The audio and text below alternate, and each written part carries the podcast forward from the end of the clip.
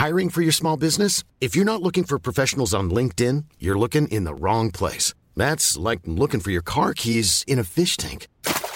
LinkedIn helps you hire professionals you can't find anywhere else, even those who aren't actively searching for a new job but might be open to the perfect role. In a given month, over 70% of LinkedIn users don't even visit other leading job sites. So start looking in the right place. With LinkedIn, you can hire professionals like a professional. Post your free job on linkedin.com slash people today. Du 10e arrondissement de Paris, eh bien, des manifestations dites sauvages, des manifestations improvisées ont été déclarées. En tout cas, on se sont élancées un petit peu partout dans les rues de la capitale. Plusieurs feux de poubelle ont été allumés. Ce sont un petit peu des images qu'on a finalement l'habitude de voir euh, depuis euh, plusieurs semaines. Ici, maintenant, dans les rues de Paris, des, des manifestants qui sont assez jeunes devant la mairie. On avait vu euh, un petit peu toutes les catégories à la fois socioprofessionnelles, mais aussi un peu tous les âges. Là, ceux qui sont actuellement dans les rues de la capitale, ce sont plutôt euh, des étudiants, des jeunes, parfois même euh, des lycéens. Et puis parmi ces cortèges, vous avez aussi évidemment la présence de euh, casseurs, des casseurs qui, ce soir, pour l'instant, ne s'en sont pas pris aux vitrines, aux magasins, aux boutiques, mais essentiellement, eh aux poubelles qui mettent un petit peu partout, qui étalent un petit peu partout dans les rues. Pourquoi? Eh bien, déjà pour les incendier, pour allumer un feu, pour qu'ainsi eh bien, les forces de l'ordre euh, soient obligées de venir sur place pour sécuriser le périmètre pour l'intervention euh, des sapeurs-pompiers. C'est à ce moment-là eh bien, qu'ils se dispersent puisqu'ils nous l'ont dit clairement aujourd'hui, ce soir. C'est encore notre objectif, c'est de faire courir la police. Et la soirée spéciale se poursuit sur l'antenne de CNews. Bienvenue dans Soir Info. On continue de débriefer en direct. On vous accompagne jusqu'à minuit. Merci de nous rejoindre. On débrief évidemment cette allocution du chef de l'État. On reste attentif, comme bien souvent depuis euh, quelques semaines maintenant, à ce qui se passe, notamment dans les rues de, Paris, avec ces manifestations euh, sauvages, improvisées, ces quelques jeunes ou moins jeunes d'ailleurs, qui entendent de nouveau faire savoir leur, euh, leur colère avec ces, feux de poubelle et ces, ces c'est oui, c'est tentative de mettre un petit peu le bazar dans, dans la capitale comme on en a l'habitude. On va revenir évidemment sur le fond, sur la forme, ce que l'on retient de la prestation du président de la République. Valérie Lecable est avec nous ce soir. Bonsoir Valérie, journaliste, présidente de HK Stratégie. Karima Brick de la rédaction de CNews. Bonsoir Karima. Jean-Sébastien Ferjou, directeur de la publication d'Atlantico. Benjamin Morel, maître de conférence en droit public. Bonsoir, à tous les deux. Bonsoir à Jean-Christophe Couvi, secrétaire national de l'unité SGP Police et Patrick Privat. Bonsoir. Merci d'être de nouveau dans notre émission. Trésorier confédéral de Force ouvrière. Des réactions politiques que nous aurons en, direct également dans quelques instants. Si vous ne l'avez pas suivi après trois mois de contestation, de tension, de violence autour de la réforme des retraites, Emmanuel Macron a donc pris la parole. Malgré les critiques, le chef de l'État a maintenu que la réforme des retraites était, je cite, nécessaire. Pour tourner la page, il souhaite lancer de nouveaux chantiers comme euh, Horizon le 14 juillet prochain. Il propose 100 jours, 100 jours d'apaisement avant de faire un, nouveau bilan. Allocution de 13 minutes durant laquelle il a évoqué les retraites précisément pendant 3 minutes et 15 secondes. Pas une de plus. C'est 3 minutes et 15 secondes. Si vous les avez manquées, regardez, on commence le débrief ensemble. Comme vous le savez, ce vendredi 14 avril, le Conseil constitutionnel a validé, pour l'essentiel, la loi sur nos retraites, et je l'ai donc logiquement promulguée. Les évolutions prévues par cette loi entreront en vigueur progressivement à partir de cet automne. Adoptés conformément à ce que prévoit notre Constitution, ces changements étaient nécessaires pour garantir la retraite de chacun et pour produire plus de richesses pour notre nation. Car en effet, alors que le nombre de retraités augmente, que notre espérance de vie s'allonge, la réponse ne pouvait pas être de baisser les pensions. Elle ne pouvait pas être non plus d'augmenter les cotisations de ceux qui travaillent. Elle ne pouvait pas être, comme je l'ai beaucoup entendu, de ne rien faire car c'était alors laisser les déficits s'accumuler et notre dette augmenter pour les générations futures. Ces changements étaient donc nécessaires et constituent un effort, c'est vrai. Mais il est accompagné de mesures de justice, d'améliorations concrètes pour ceux qui ont eu des carrières longues, exercé des métiers les plus durs ou qui perçoivent des petites retraites. Travailler tous progressivement un peu plus, comme l'ont d'ailleurs fait tous nos voisins européens, c'est aussi produire plus de richesses pour notre pays tout entier. Et c'est ce qui nous permet d'être plus forts, d'investir pour notre quotidien et pour notre avenir. Et nous en avons besoin. Pour autant, cette réforme est-elle acceptée? À l'évidence, non. Et malgré les mois de concertation, un consensus n'a pas pu être trouvé, et je le regrette. Nous devons en tirer tous les enseignements.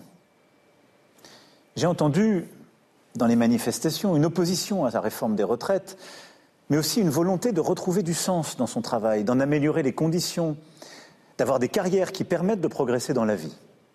Plus généralement, c'est une colère qui s'est exprimée. Colère face à un travail qui, pour trop de Français, ne permet plus de bien vivre, face à des prix qui montent, qu'il s'agisse du plein, des courses, de la cantine.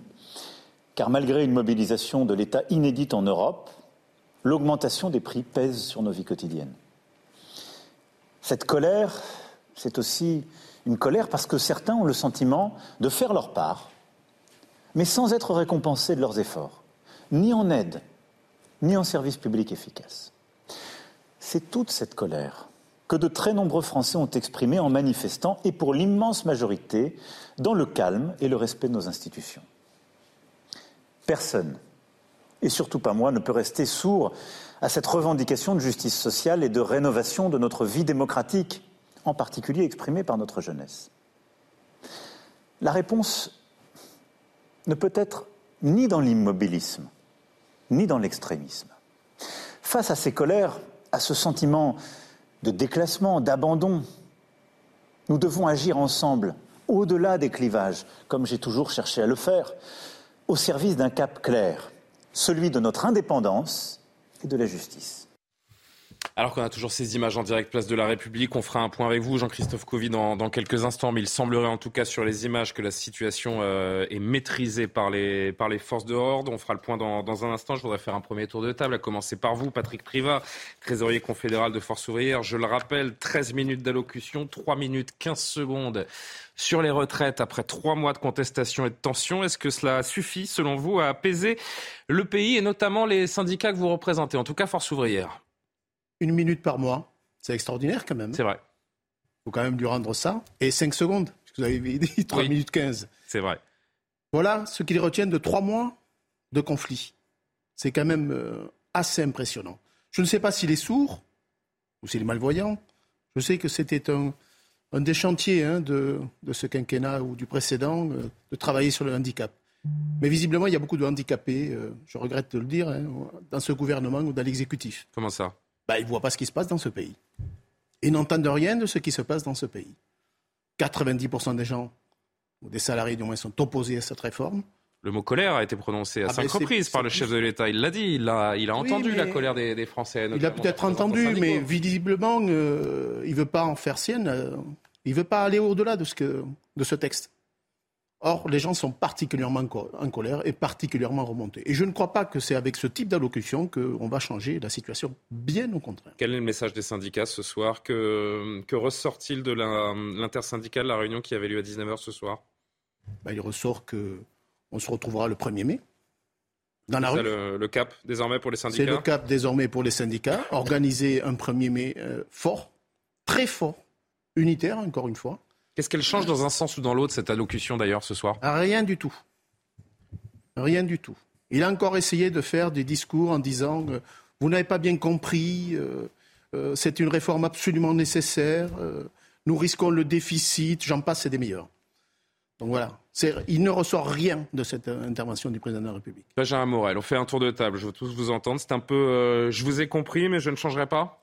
Bah, je pense que ça va absolument tout changer. C'est-à-dire, l'allocution de ce soir était tellement forte, tellement ah révolutionnaire. D'accord, je me disais de quoi parle-t-il, mais je n'avais pas encore ressenti l'ironie, le cynisme même. Oh, moi, jamais. Je suis totalement incapable. Je n'ai aucun second degré non plus. Non, la réalité, c'est que ça me rappelle beaucoup à la fois le, alors en moins long c'est vrai, mais le euh, l'allocution de sortie des Gilets jaunes ou le moment où il, où il cherche à switcher de l'affaire Benalla. En réalité, il y a toujours trois moments chez Macron sur ce type de discours. D'abord une forme de mea culpa qui n'en est pas vraiment un. Ensuite le fait que ben, tout ce qu'on a fait, on le garde parce que quand même il fallait le faire. Et troisièmement, il nous ressort le programme législatif qui était déjà dans les tuyaux. Or c'est ce qu'il a fait ensuite durant les minutes que vous n'avez pas montrées et qu'il reste. Donc là, en effet, il y a une forme de mea culpa, mais pour ne surtout pas changer de cap et ne surtout pas montrer qu'il peut y avoir une variation. Donc je doute qu'en effet, ça calme la colère des syndicats, ça calme la colère des Français. Il utilise ce mot de colère, mais euh, derrière ce mot de colère, on ne ressent pas euh, l'empathie pour les gens qui, souffrent au quotidien. Là encore, il dit nous allons tirer, je vais tirer les enseignements, mais aucune euh, conséquence n'est tirée. Il n'y a, pas de, réponse concrète. Il fait des vœux pieux, Valérie, Valérie Le Cap, pardon. C'est à la hauteur? C'est à la hauteur de ce que les Français attendaient ce soir? Je pense que quand euh, Emmanuel Macron a promulgué euh, vendredi, euh, dans la foulée du vote par le Conseil constitutionnel, la loi, c'était terminé dans sa tête. C'est-à-dire que Laurent Berger était aux 20h de TF1 pour lui dire attendez 15 jours, Monsieur le Président, on va discuter. Et il a promulgué la loi dans un seconde. Donc à partir de là, pour lui, il est passé à autre chose et la page était tournée. Ce que j'ai trouvé très intéressant, c'est la réponse de Laurent Berger ce soir à l'interview d'Emmanuel Macron. Il était sur une chaîne. Et il disait que, euh, parce que moi, ce que je retiens, c'est le pacte euh, de vie au travail. Voilà. Ça me rappelle les pactes de François Hollande, vous vous souvenez, pacte de compétitivité, de responsabilité, etc. Le pacte de vie au travail, c'est quoi? C'est la discussion qu'Emmanuel Macron souhaite ouvrir sur le travail après les retraites. Et c'est aussi ce que Laurent Berger réclamait depuis le début, puisque Laurent Berger réclamait qu'on parle du travail avant les retraites. C'est un sujet qui vous était cher d'ailleurs, Jean-Sébastien. Et j'ai entendu Laurent Berger ce soir dire on va voir avec quelle méthode et sur quel sujet. Il n'a pas dit non. Il n'a pas dit, il a dit il y a un tempo. Avant le 1er mai, on ne se parlera pas parce qu'il y a un tempo. Berger, c'est quand même celui qui est le plus enclin à, parler au chef de l'État. Hein. Il y a exactement, je ne vais pas me mettre sur le tempo euh, qu'on on ne me siffle pas comme un petit chien. Mais une fois qu'on aura fait la grande manif du 1er mai, voire qu'on aura attendu le 3 mai pour voir le résultat du RIP, il faut voir de quel sujet on va parler et sur quelle méthode. Donc je pense qu'il y a quand même une évolution. Il y a le constat de la part des syndicats, pas tous, mais en tout cas euh, de Laurent Berger qui a un peu mené la danse jusqu'à maintenant, que c'est foutu. Il a dit d'ailleurs tout le monde est perdant ce soir. Les syndicats sont perdants, mais le chef de l'État est perdant et tout le monde a perdu.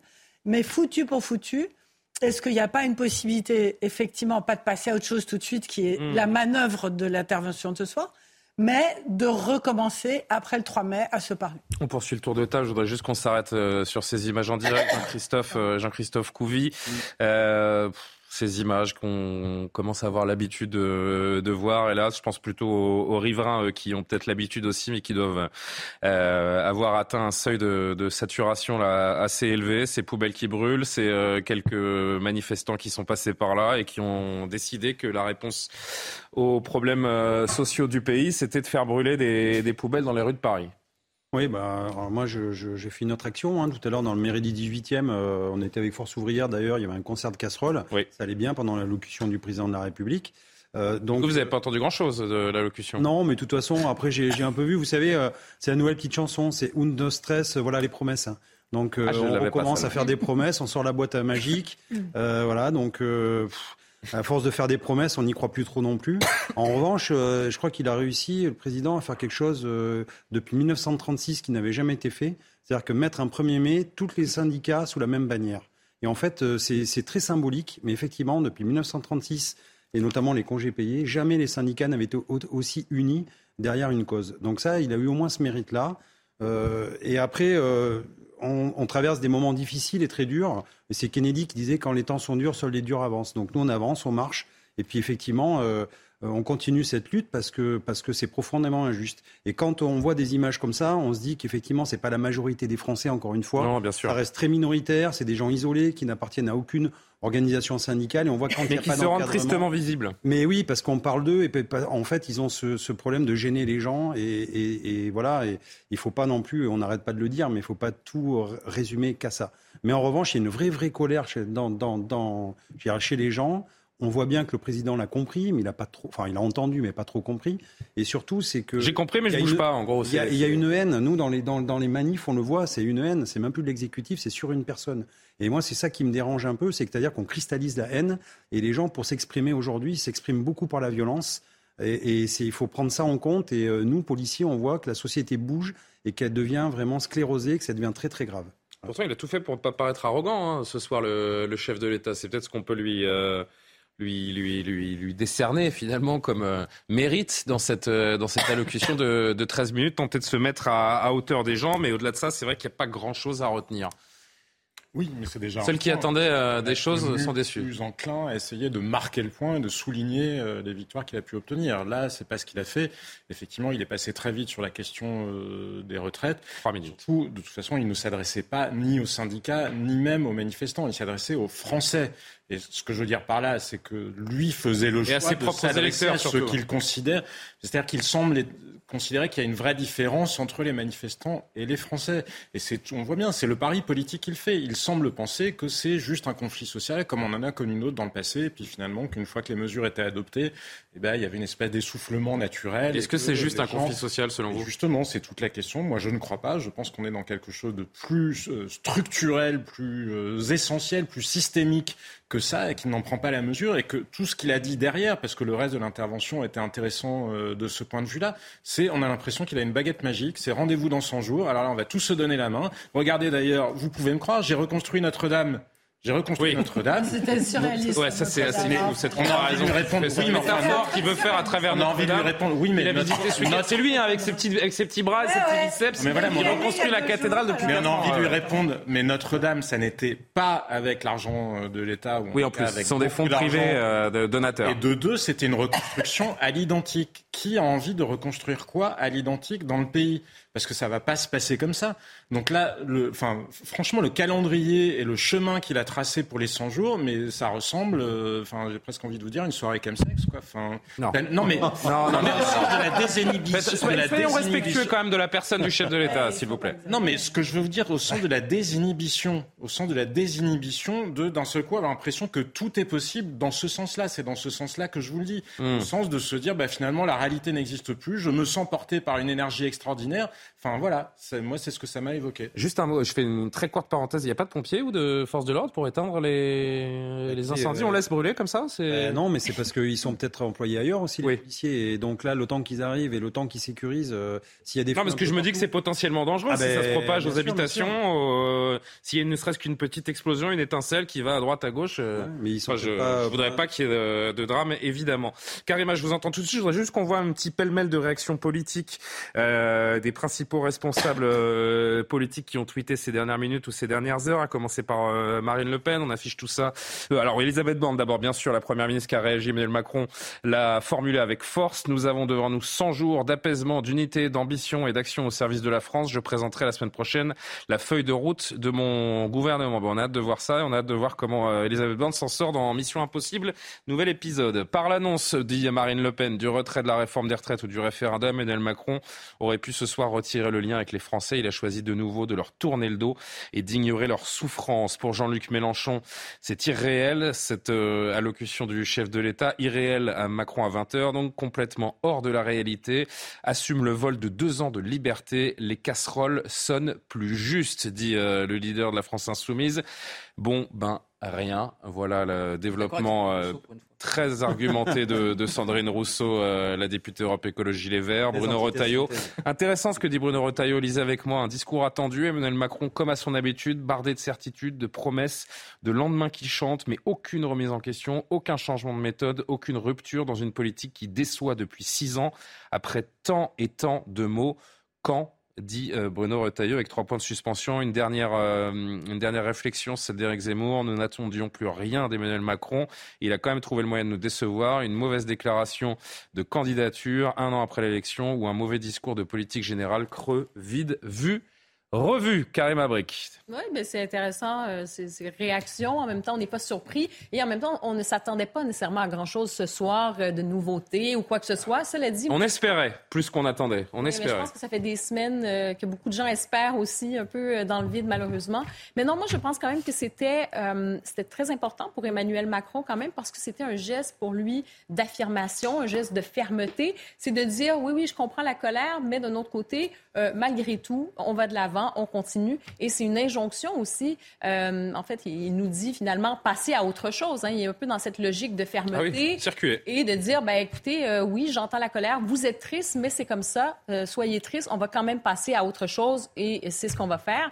Et non, et quand je dis quand même que c'est important et c'est symbolique, c'est que pour lui, c'est un peu la signature finale. Vous savez, en bas de la copie, vous signez et vous prenez acte, vous dites, ben, finalement, le contrat est passé, j'ai signé. Et là, il apparaît comme ça aux yeux des Français. Il fallait qu'il sorte aussi euh, d'une autre séquence, hein, parce que les derniers temps, quand on a vu Emmanuel Macron, il était à l'international, hein, il laissait Elisabeth Borne vraiment euh, aller au front, et il n'a pas le choix. Il fallait qu'il sorte publiquement, il fallait qu'il assume, et il a beau le faire avec le ton euh, posé ou quoi que ce soit, mais je trouve que c'est quand même la fameuse signature visuelle que cette loi est passée et prenez acte et maintenant passez à autre chose. Ceux qui contestent le plus cette, euh, cette réforme des retraites, euh, à l'image de Patrick Prévat, Jean-Christophe euh, Couvis, sont retrouvés, certains dans Paris, d'autres dans d'autres villes, où au moment de cette allocution, ils ont préféré faire jouer la casserole. Regardez.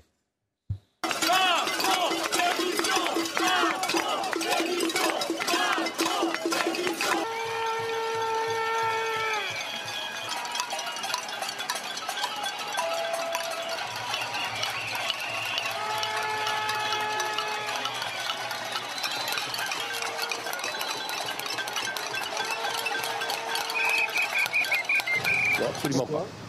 Pourquoi Parce que j'ai mon avis personnel, que ce soit Macron ou pas, ça ne me fera pas changer d'avis. Absolument pas, euh, non. Non, non, non, pas du tout. Euh, je m'en éloigne. J'apprécie pas du tout cette personne. Non, parce que de toute façon, quoi qu'il arrive, on a perdu, on n'a rien, il a tout ce qu'il veut, donc voilà. Non, je n'ai pas regardé Macron.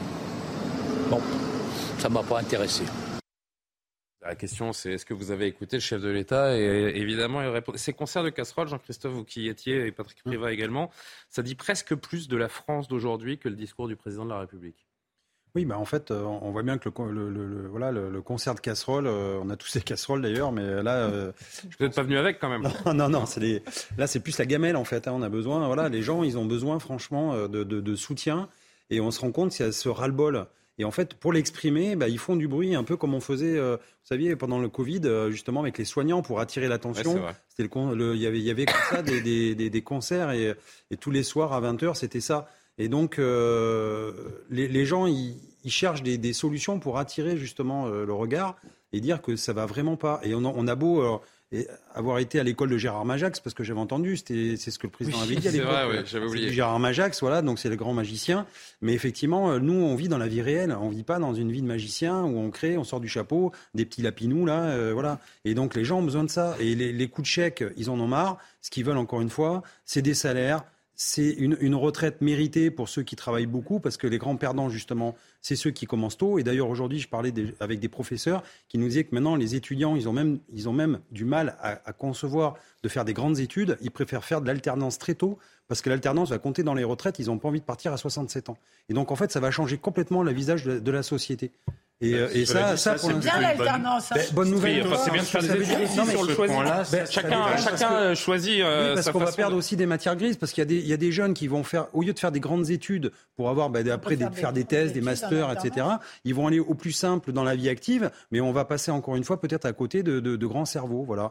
Et tout ça pour pouvoir, euh, parce que les jeunes, ils, ils calculent tout, hein. Vous inquiétez pas. Je voudrais, juste entendre Patrick Privat avant de revenir vers vous, Valérie, cette intervention. Ces, concerts de casserole, je disais, ils disent presque plus de la France que le discours du, président. Cette intervention, elle va nourrir de, la colère, selon vous. Il y a des gens qui, certes, Karima le rappelait, on attendait beaucoup, on n'attendait presque rien, mais il y a des gens, je pense, qui attendaient, qui espéraient beaucoup euh, un signe, un geste, un mot fort de la part du, président. Et pour suivre les propos de Jean-Luc Mélenchon, c'est vrai qu'il y a quelque chose d'assez irréel, j'ai l'impression, dans cette allocution. Écoutez, il y a quelque chose d'irréel dans cette allocution, mais je vais vous lire deux lignes. Ouais. Qui viennent d'où? Du président. Ouais. Lui-même, au secrétaire général. C'est-à-dire euh, vendredi soir, 23h10 ou autre. Voilà l'invitation. Bonsoir. Le président de la République vous convie à une réunion de travail, vous convie à une réunion de travail au Palais de l'Élysée mardi 18 avril 2023 à 11h, comme vous l'ont indiqué ses conseillers. Je vous remercie de bien vouloir me confirmer votre disponibilité. Bien à vous. Donc ça, c'est l'un des, c'est le cabinet, de, c'est le cabinet d'Emmanuel Macron qui envoie ça. signé du président, de du fond, de la forme. C'est un mail. Voilà quelle est l'invitation du président aux organisations syndicales. C'est assez extraordinaire quand même. Et, je ne parle même pas de la relance qui est arrivée dans l'après-midi, parce que c'est à peu près du même niveau, par une autre conseiller du président.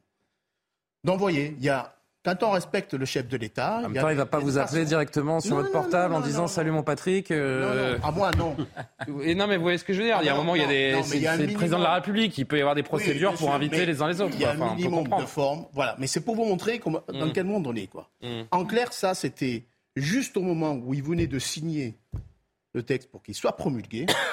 Parce que pour que ça passe au JO euh, entre 1h et 4h du matin, au journal officiel, il fallait bien qu'il soit signé aux alentours de 23h. Et les mails sont partis ou les SMS sont partis comme ça. C'est quand même assez extraordinaire. Voilà la considération qu'a le président de la République pour les organisations syndicales de ce pays. C'est ça. on, a des motards. qui... rapidement je vais mais on, a des motards qui peuvent délivrer des plis. Hein. Donc c'est-à-dire qu'il y a aussi un protocole. Euh, on le fait assez souvent pour certains, certains secrétaires d'État ou, euh, ou autres euh, personnalités. Vous voyez que ça comme un nouveau signe de mépris de la part du président de la République? Absolument. Il y a le fond, la forme. Absolument. Mais en, fait, en fait, on retiendra de cette histoire des retraites qu'il n'a même pas reçu les syndicats tant que la réforme était. C'est absolument inédit dans l'histoire de la Ve République. Le président de la République a toujours reçu les syndicats surtout dans des circonstances comme ça, avec ces 12 journées de mobilisation, avec une intersyndicale très forte. Il leur a répondu aux syndicats. Hein. Il, leur a, il, leur a, dit qu'il n'avait pas fait de contre-proposition. Qu'ils ont été reçus avant que le texte ne soit présenté en Conseil des ministres. Non, mais, c'était, non, mais lui, c'est comme ça qu'il l'a justifié. C'est ça que je veux dire. Attends, deux secondes. C'était la moindre des considérations, c'était de les recevoir. Franchement, c'était le démarrage de ce qu'ils pouvaient faire. Et là, pour on dire est quoi Pour faire quoi Après, ça n'empêche. Non mais, non, non, mais restons là-dessus. on entend la colère des syndicats. reprocher de se mélanger dans le processus parlementaire. non, mais bah surtout pour dire quoi Cette, loi, il n'avait pas l'intention de revenir dessus. Il aurait reçu les syndicats pour leur dire quoi Je ne toucherai pas à cette loi, merci, au revoir. C'était son jeu aussi de ne pas la recevoir. considération.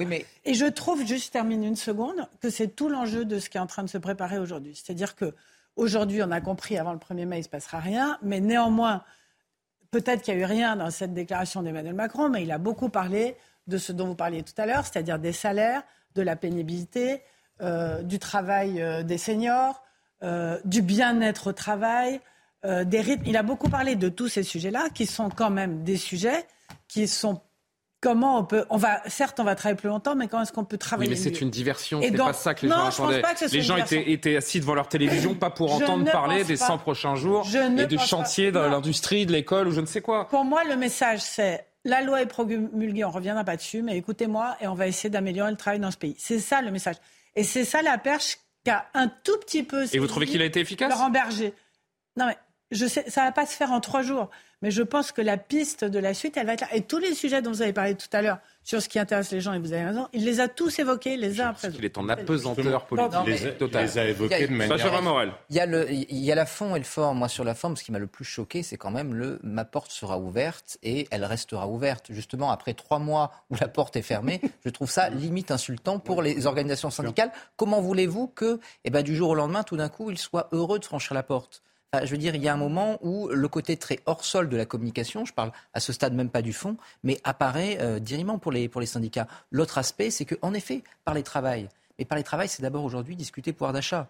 Et donc, comment est-ce qu'on fait pour relever les salaires? Comment est-ce qu'on fait pour relever les traitements des fonctionnaires? Actuellement, bah, évidemment, il y a une logique qui est une logique peut penser que c'est bien ou pas bien, mais de rigueur budgétaire. Donc on va discuter, on va discuter de mesures qui pourront avoir leur sens. On va remettre sur le tapis le CDI senior qui vient juste d'être toqué par le Conseil constitutionnel. Mais sur le fond, est-ce que réellement il y a des marges de manœuvre sans majorité parlementaire Qu'est-ce qu'il aurait dû dire? Qu'est-ce qu'il aurait dû dire? Attends, mais sans majorité. dû dire ce soir? Mais pour apaiser justement les, syndicats, pour apaiser la colère, pour apaiser la rue, alors qu'on voit un petit, euh, un petit mouvement de foule, on ira voir nos, reporters sur le terrain dans un instant. Sur mon idée, mais il n'y a plus de majorité parlementaire et il n'y a plus de marge de manœuvre budgétaire.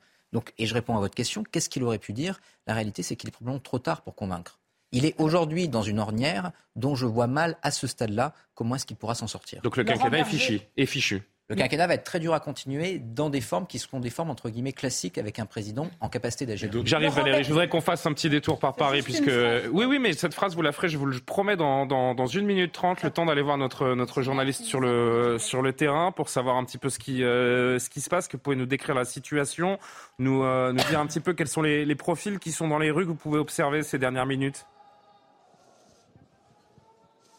Oui, Julien, on est ici dans le 4e arrondissement de Paris, rue Charlemagne. Il y a quelques secondes, à l'instant, eh bien, il y a eu un petit mouvement de foule, étant donné que les forces de l'ordre eh bien, se trouvaient au bout de cette rue. Des gaz lacrymogènes ont été envoyés. Vous pouvez peut-être le voir sur euh, l'image. Quelques petits feux de poubelle ont aussi été allumés. Ce qu'on voit depuis le début de la soirée, ce sont des manifestants euh, très jeunes. On peut noter que tout à l'heure, à 20h, lorsqu'il y a eu l'appel au rassemblement et au concert de casseroles devant la mairie du 10e arrondissement, il y avait plusieurs catégories socioprofessionnelles, plusieurs âges, alors que là, on voit vraiment que euh, ce sont des jeunes qui sont présents ici dans les rues de la capitale. Ce que vous voyez en ce moment en direct sur l'antenne, donc ce sont euh, les équipes mobiles de gendarmerie qui sont en train, eh bien, un petit peu d'essayer de, de comment dire, c'est un peu familier de dire ça comme ça, mais c'est un petit peu le jeu du chat et la souris, si vous voulez, toute la soirée, avec des manifestants qui, qui mettent le feu un petit peu partout, dans, dans différentes rues de la capitale, avec des poubelles renversées, des sapeurs-pompiers qui doivent intervenir, les forces de l'ordre qui tentent de procéder à quelques interpellations, mais à ce moment-là, à chaque fois, les groupes qui sont environ, qui sont environ constitués euh, d'une centaine de personnes, eh bien, arrivent à courir. Alors, ce qu'on entend tout le temps, eh bien, ce sont euh, les, euh, les slogans, des slogans évidemment anti-réforme, anti-Macron, mais aussi souvent anti-police. Et puis, ce qui est très compliqué pour eux, c'est évidemment de se diriger dans les rues de la capitale. Ce sont des manifestations qu'on appelle sauvages. Certains voulaient aller tout à l'heure à Bastille, mais ils savent très bien que, par exemple, les points clés comme Bastille ou République, eh sont, euh, euh, vraiment surveillés par les forces de l'ordre. Donc, ils appellent un petit peu la dispersion partout dans les rues de la capitale, même s'il faut noter que pour l'instant, ils s'en prennent pas aux boutiques et aux magasins, mais uniquement vraiment aux poubelles qui sont renversées et à des feux qui sont allumés. Merci beaucoup euh, à nos équipes sur place et, on continue d'être attentif à la situation parisienne notamment. Oui Valérie, je vous écoute. C'était juste une phrase de complément euh, par rapport à ce qui venait d'être dit, c'est que euh, Laurent Berger ce soir a donné une piste pour l'augmentation des salaires dans les entreprises. Il a dit que l'État a une arme qui est d'arrêter d'accorder des aides de charges sociales, des baisses de charges sociales aux entreprises qui ne respectent pas d'accord d'augmentation de salaire. Alors effectivement, ça, ça coûterait rien. Ça rapporterait plutôt de l'argent à l'État, en fait. Encore faut-il que les, euh, les entreprises, encore faut-il que les entreprises les marges de manœuvre. Non, mais ça, c'est. Il est 22h30. on disait c'est impossible, donc il y a des pistes. On va poursuivre la conversation. Je voudrais, euh, je voudrais saluer euh, l'arrivée avec nous par vidéo de Manuel Bompard. Bonsoir, monsieur le député, député LFI des, des Bouches-du-Rhône. Merci de nous accorder quelques minutes sur sur CNews. Évidemment, je voudrais avoir votre réaction à cette allocution 13 minutes pour euh, tenter d'apaiser les Français, 3 minutes 15 secondes précisément sur la réforme des retraites. Estimez-vous que le président a trouvé les mots pour apaiser le pays, même si je connais un tout petit peu la, teneur de votre réponse, monsieur le député? Allez-y. Ben, certainement pas. Enfin, écoutez, euh, on a bien compris que le président de la République avait euh, la volonté de passer à autre chose, mais malheureusement pour lui, il est le seul à avoir cet objectif et cette volonté, puisque euh, les Françaises et les Français restent euh, et demeurent opposés à cette réforme des retraites et n'ont pas l'intention de rentrer à la maison et de dire au président merci. Donc finalement, la seule chose euh, qui avait un peu de lucidité dans ce qu'il a dit ce soir, c'est quand il a reconnu qu'il n'avait pas réussi à convaincre sur la réforme des retraites. Mais malheureusement, il n'en a tiré aucune conclusion, parce que la seule conclusion qu'il aurait pu tirer, c'est de dire, bon, très bien, je n'appliquerai pas cette, cette, réforme. Et même dans sa volonté de passer à autre chose, euh, je trouve qu'il n'y avait rien, c'est-à-dire qu'il n'y avait même pas une annonce concrète sur un sujet qui permettait de dire, bon, euh, au moins la mobilisation des Françaises et des Français depuis trois mois maintenant, qui est la mobilisation, euh, une mobilisation historiquement puissante, l'a fait bouger sur tel ou tel point. Donc j'ai vu beaucoup d'arrogance, beaucoup de mépris et surtout un discours d'un creux abyssal. Alors, il y, a eu quelques pistes pour l'avenir, hein, du moins quand même. Le, travail, la justice, la santé, l'école semblent être les, nouvelles priorités. Alors, c'est vrai vous connaissez quelqu'un qui vous dit que tout cela est un peu flou, je vous l'accorde. Euh, qu'est-ce que, vous, auriez attendu de lui, vous dans ce pays qui vous dit que l'école, la santé, le travail, ça ne sera pas une priorité? Vous en connaissez une, franchement? Donc euh, voilà, bon, je veux dire, moi aussi, je peux dire que l'école c'est très important, euh, le logement aussi, et puis le, pouvoir d'achat. Enfin, tout ça, c'est des mots, c'est des phrases. La vérité, c'est que le président de la République n'a rien dit de concret, n'a rien dit de précis, et il suffit pas de dire le mot concret et le mot précis euh, dans son intervention pour que les propositions qu'il fait, s'il en fait, deviennent concrètes et précises. Donc euh, tout ça n'avait euh, comme seul objectif que de dire, vous voyez, on va ouvrir d'autres sujets que celui de la réforme des retraites. Mais Quand il dit que la réponse ne peut être ni dans l'immobilisme ni dans l'extrémisme, vous sentez visé? Non, parce que je n'ai pas l'impression de faire des propositions qui euh, vont dans le sens de l'immobilisme. Pour ma part, je suis favorable au retour à la retraite à 60 ans avec 40 annuités de cotisation. Ce n'est pas une position euh, de statu quo. Euh, quant à l'extrémisme, je considère que le président de la République a démontré à quel point il pouvait être extrêmement entêté, extrêmement solitaire et avec une volonté de passer en force, même, contre le, même quand le pays tout entier se dresse face à sa volonté. Qu'est-ce qu'elles vous disent, ces images? Je crois que vous avez un retour hein, sur l'image de, de CNews, Manuel Bompard. Qu'est-ce qu'elles vous évoquent, ces, ces images, ces, ces, soirs qui se succèdent, cette, euh, cette contestation qui devient éparse, euh, sauvage, spontanée? Chacun utilisera le mot qu'il voudra. En tout cas, euh, on peut imaginer que pour les, euh, pour les riverains aux alentours, avec ces poubelles qui brûlent et ce, ce, danger latent, ça devient euh, lassant. Est-ce que c'est pas un peu contre-productif, cette contestation qui dégénère? Et je ne parle absolument pas de la contestation syndicale, vous l'aurez compris. Mais ce soir, vous avez assisté à une première. Euh, c'est devant de nombreuses mairies et préfectures partout dans le pays des concerts de casseroles. Et personnellement, je les encourage. Et je veux parle plus des poubelles qui brûlent que des casseroles. Hein. J'ai compris, mais moi, ce qui m'intéresse et ce que j'ai trouvé intéressant ce soir, euh, c'est les concerts de casseroles. Et je dis à ceux qui ont envie de continuer, de, euh, moi, personnellement, je les encourage à continuer. Pour le reste, vous comprendrez bien que, de manière générale, les images que vous êtes en train de montrer sur votre antenne sont sans doute celles qui vont rythmer euh, le pays pendant encore plusieurs jours et plusieurs semaines, puisque le président de la République a coupé patiemment tous les canaux d'expression démocratique d'une colère. Il a empêché le vote des députés à l'Assemblée nationale sur le texte des retraites. Il n'a pas euh, euh, euh, suivi les demandes de référendum pour faire en sorte que les Français puissent s'exprimer sur le sujet. Il n'écoute pas les organisations syndicales. Quand certains proposent un référendum d'initiative partagée, le Conseil constitutionnel dit non, non, il n'en est pas question. Donc à la fin, vous avez des gens qui sont opposés à cette réforme des retraites et qui cherchent les manières d'exprimer leur colère pour que ce soit utile. Hmm. Donc euh, ne comptez pas sur moi pour, euh, pour, euh, pour les blâmer. Pour le reste, moi j'ai toujours été favorable à des formes d'action. J'allais rebondir comme ça. Est-ce que malgré tout, on va continuer. Quand, bien même vous l'expliquez, cette, cette violence naissante, voire persistante, j'allais vous demander si vous la déploriez, mais donc non, c'est pas le cas. Vous la déplorez pas cette violence? Ben moi, je vous ai répondu. D'abord, euh, cette violence, les images que vous êtes en train de, de montrer, sauf erreur de ma part, et à moins qu'il y ait des images qui m'aient échappé, euh, c'est euh, au maximum des poubelles qui brûlent. Alors mmh. moi, je ne suis pas favorable à ce qu'on fasse brûler les poubelles, mais je ne suis pas sûr qu'on puisse qualifier ça de, de violence.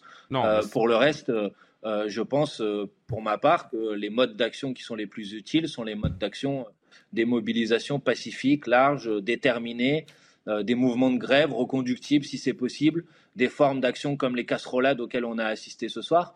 Moi, j'appelle à ce que ce, type d'action se, généralise, mais il faut que le président de la République et le pouvoir en place comprennent que s'ils euh, n'écoutent pas les modes d'action euh, qui se sont exprimés depuis maintenant plusieurs mois dans ce pays, il ne faut pas qu'ils s'étonnent ensuite qu'il y ait des gens qui se disent qu'il faut faire autrement pour être entendus. Eh ben, grâce à vous, j'aurais appris le terme de casserolade ce soir. Merci euh, Manuel Bompard. Merci Monsieur. Je suis content de vous avoir appris quelque chose. Mais, comme quoi, tout arrive. Hein. Député LFI des, des Bouches-du-Rhône. Merci beaucoup. Au plaisir de vous croiser sur le, sur le plateau de CNews. Bonne soirée euh, à vous. Merci de nous avoir répondu. Jean-Sébastien Ferge, une réaction à ce que vient de nous dire Manuel Bompard. Bah oui, il constate effectivement euh, l'impasse politique dans laquelle nous sommes, mais il oublie quand même, à mon sens, quelque chose. C'est-à-dire que quand il dit que le président de la République a fermé toutes les voies démocratiques, oui, on verra bien si le Conseil constitutionnel accepte un référendum euh, d'initiative partagée, mais en même temps, ça a été fait dans le respect des institutions. Mais il y a une autre hypothèse quand même que les oppositions, je ne parle pas des syndicats, mais des politiques, oublient, c'est l'alternance. Ça se construit une alternance. Mais le problème de la France, et c'est aussi, je pense, ce qu'Emmanuel Macron ne comprend pas, le problème de la France, c'est cette tripartition qui fait que vous avez des gens qui pensent finalement que l'alternance n'est plus pour eux. Il y a un, bloc de gauche radicale ou un bloc de droite euh, radicale, vous les appellerez comme vous voulez, qui semble exclu du pouvoir ad vitam aeternam. Et ça, Emmanuel Macron ne le prend pas en compte, parce que normalement, dans une crise comme celle-là, on peut considérer qu'on tourne la page effectivement, parce que finalement, un quinquennat, c'est pas si long que ça, et qu'il va y avoir des élections, et qu'à l'élection d'après, eh bien, on balayera Et y compris, on pourra revenir sur les législations avec lesquelles on n'est pas d'accord. Sauf que là, il y a beaucoup de gens dans ce pays qui considèrent que ça n'est même plus possible. Et c'est là où je pense que Macron prend un risque en considérant que c'est, ça n'est plus possible, ça l'est d'un point de vue, parce que je vois Valérie qui hoche la tête, mais ça l'est évidemment d'un point de vue. Raison, hein. Ça l'est évidemment d'un. Mais... Ben non, parce que justement c'est ça. Le... Oui, mais en répétant à force de vouloir exclure des gens euh, de, de, de, du système, on arrive à cette situation de blocage absolu. Effectivement, que reste-t-il que la violence dans un pays où l'alternance politique n'est pas possible et où vous avez effectivement un mépris absolu des corps intermédiaires et de la, et de la démocratie sociale qui, je le rappelle, est quand même aussi à valeur constitutionnelle. Et ça, Emmanuel Macron. L'énergie, la maîtrise de l'immigration, moins de lois, moins de bureaucratie. Alors déjà, ça fait six ans qu'il est là. Ça fait six ans qu'il est là. Comme le disait Emmanuel projet de. Vous dites Ça fait six ans qu'il le dit. Oui, ça fait six ans qu'il le dit. Et aujourd'hui, alors non seulement contre la fin dans le monde. Hein. Non seulement ça fait six mois qu'il le dit, euh, Patrick Privat, mais en plus, on se dit aujourd'hui, mais attendez, et c'est pour ça que je dis ça, parce que je rebondis un peu sur les propos de, Jean-Sébastien. Avec quelle majorité il compte faire tout ça, en fait? Comment compte-t-il mettre tout cela en place pendant les quatre euh, prochaines années? Quelle, euh, quelle logique, en fait, euh, à ce qu'il est en train de dire? J'ai bien entendu moins de lois dans ce pays. Ouais, moins de lois. Mais il avait l'occasion d'en faire une de moins. Hein.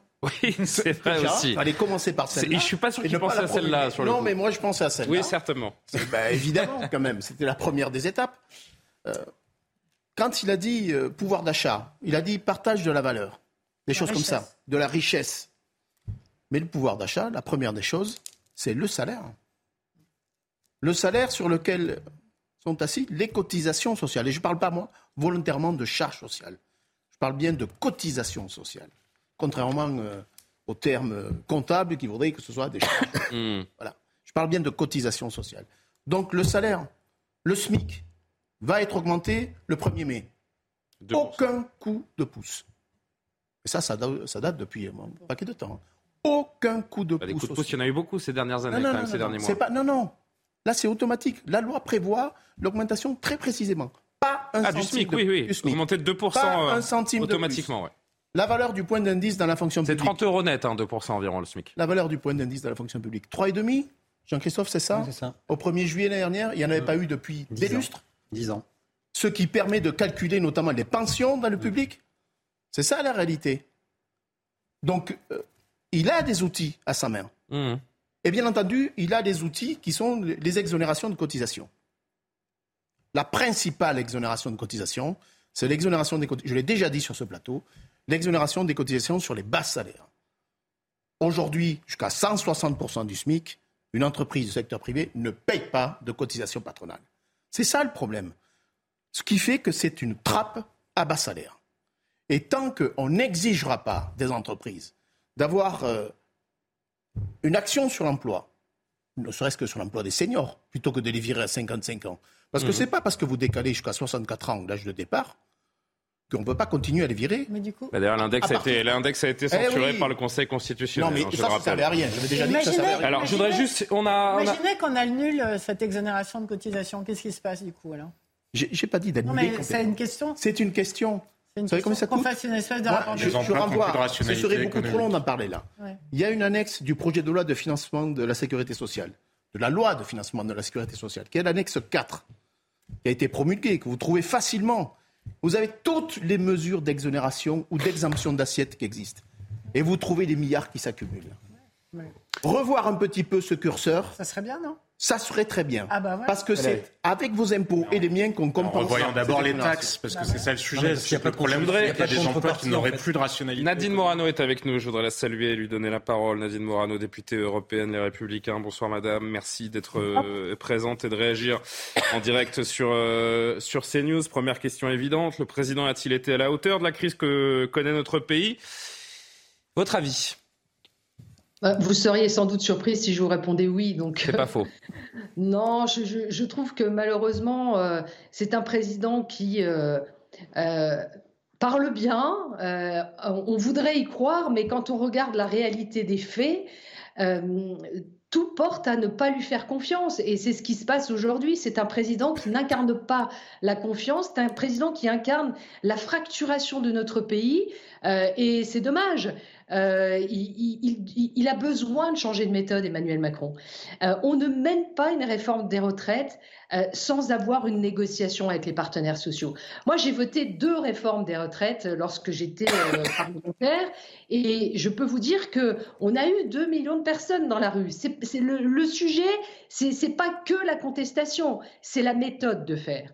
Donc, c'est vraiment de de négocier, notamment avec la CFDT, euh, euh, et, d'obtenir des avancées qu'on peut construire avec les partenaires sociaux.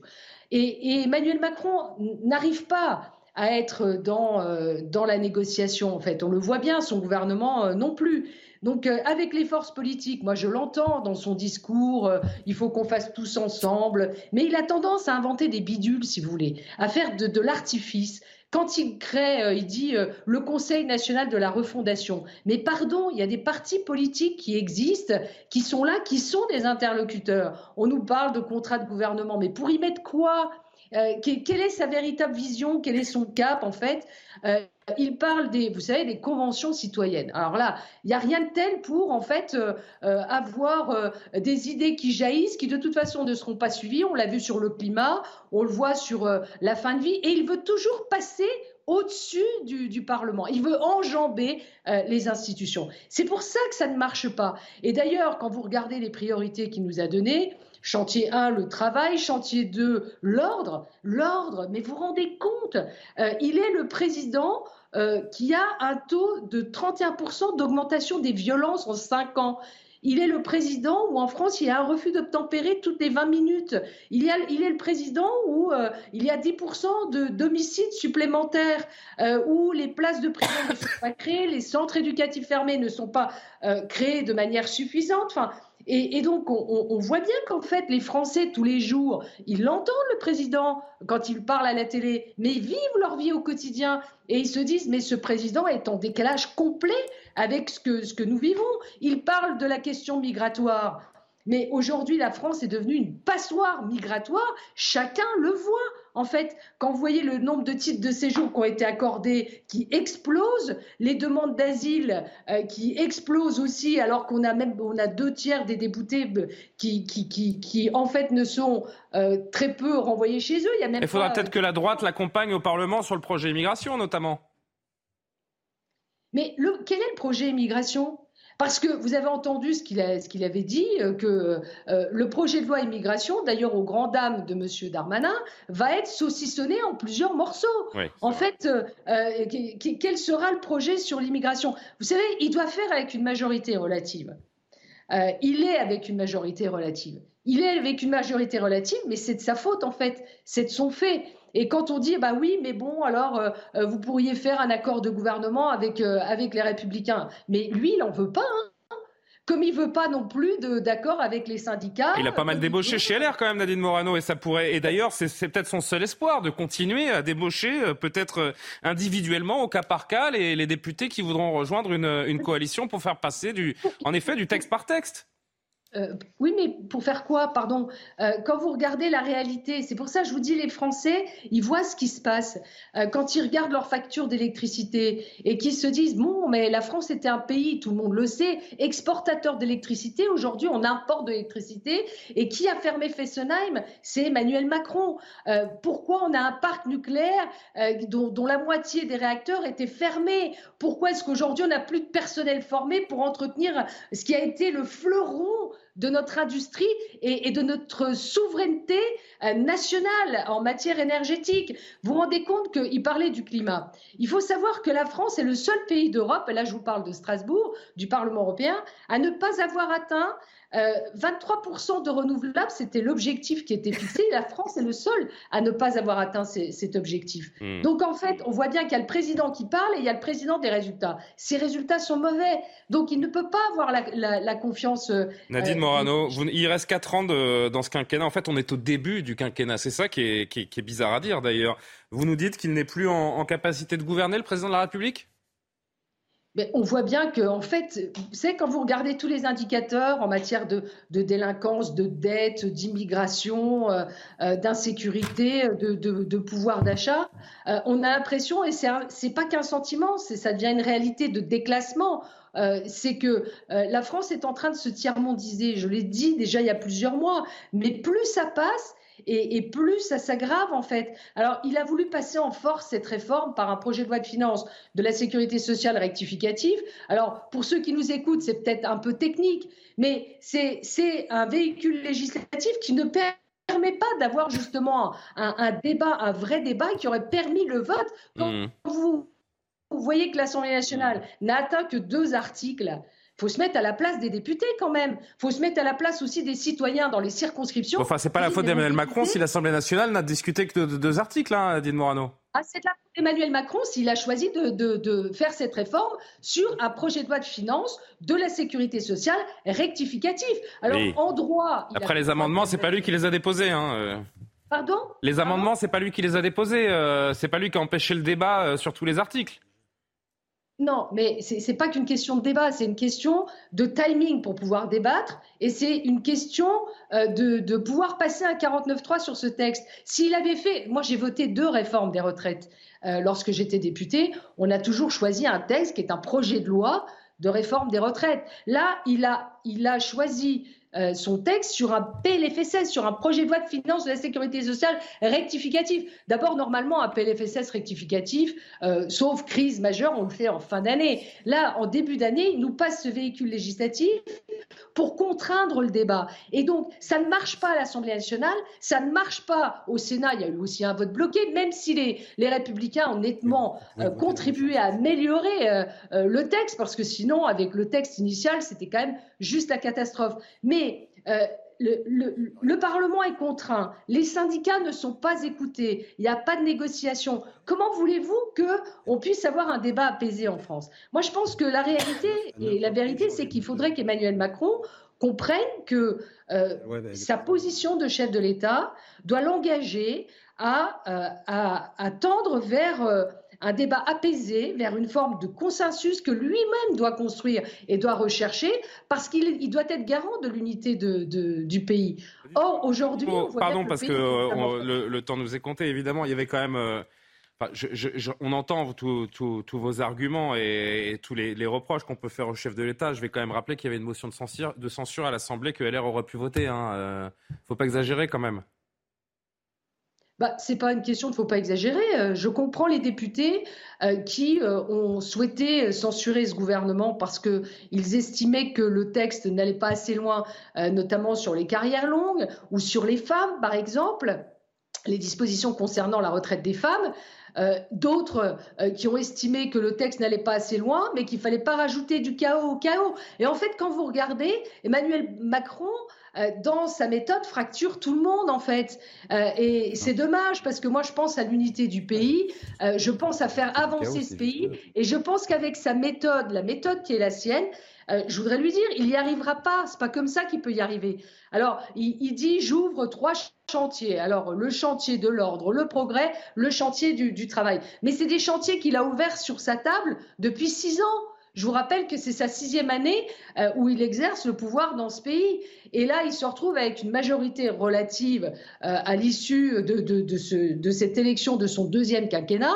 Et on voit bien que la France est extrêmement euh, fragilisée et que sa méthode de gouvernement est compliquée. La seule possibilité qu'il aurait et qu'il aurait dû prendre dès le départ, surtout en ayant été élu pour la deuxième fois face à Marine Le Pen, c'est de dire mon premier devoir, c'est de réconcilier les Français, c'est de tendre à l'unité, c'est de ramener l'ordre. D'ailleurs, vous aurez remarqué qu'il n'a pas du tout dressé son bilan s'agissant de la délinquance, parce que tout le monde voit bien que c'est une catastrophe en matière d'insécurité dans notre pays. Donc, euh, il, a la responsabilité de réconcilier, euh, il a cette responsabilité d'unité. Pour ça, il faut une méthode. La méthode, c'est la concertation avec les partenaires sociaux, les corps intermédiaires.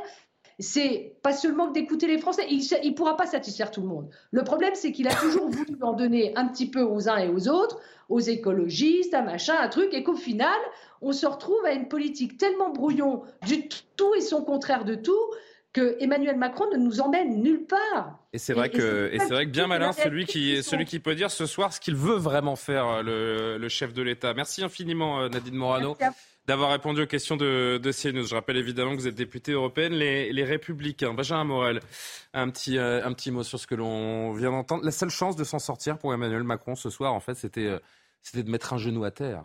Rien d'autre. Bah, c'était de mettre un genou à terre ou de trouver une solution miracle. Mais le problème, il a été évoqué tout à l'heure. Il faut voir que euh, Emmanuel Macron, comment est-ce qu'il se sort de la crise des Gilets jaunes?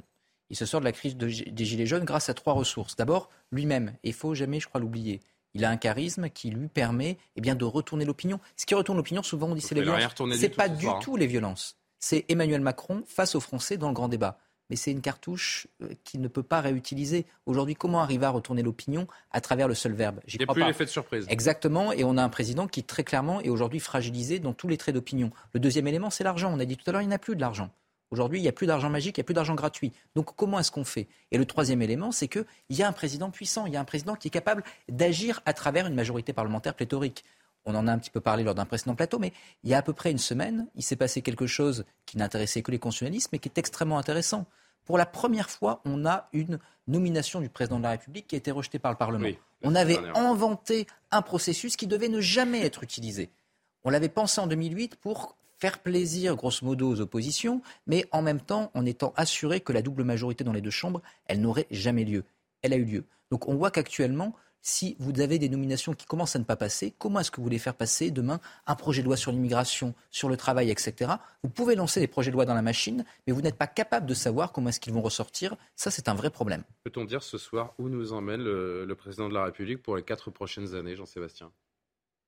Oui, effectivement, parce que pour rebondir sur ce que dire euh, Benjamin Moret, non, mais moi je crois qu'il se trompe profondément sur le diagnostic qui fait l'état du pays. Quand j'écoutais Nadine Morano et quand on a vu ce qui s'est passé, on voit bien, et l'allocution euh, qu'il a fait ce soir, il pense qu'il y a d'un côté les manifestants et de l'autre les Français.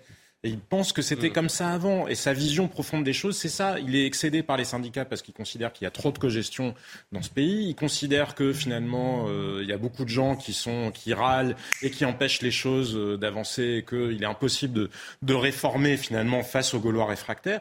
Parce qu'il y a des gens, mais ça, les Gaulois réfractaires, finalement, ils ne pensent pas que c'est tous les Français. Ils l'identifient sur des gens en particulier. Le problème, c'est que précisément, vraisemblablement, nous sommes dans une autre phase. Il n'y a pas les manifestants d'un côté et puis les Français de l'autre, quand les actifs, de manière aussi vaste que ce qu'on a vu dans les enquêtes d'opinion, sont contre, parce que la procédure parlementaire, c'était la même chose. C'était on, prend, on fait le choix du PLFSS pour réduire le truc, parce que finalement, plus on le réduit, et plus les Français qui pensent euh, trop rien bah, passeront à autre chose et puis finalement accepteront de ne pas être emmerdés trop longtemps, parce que c'est un peu comme ça qui résonne finalement, par ceux qui font grève, qui bloquent le quotidien, etc.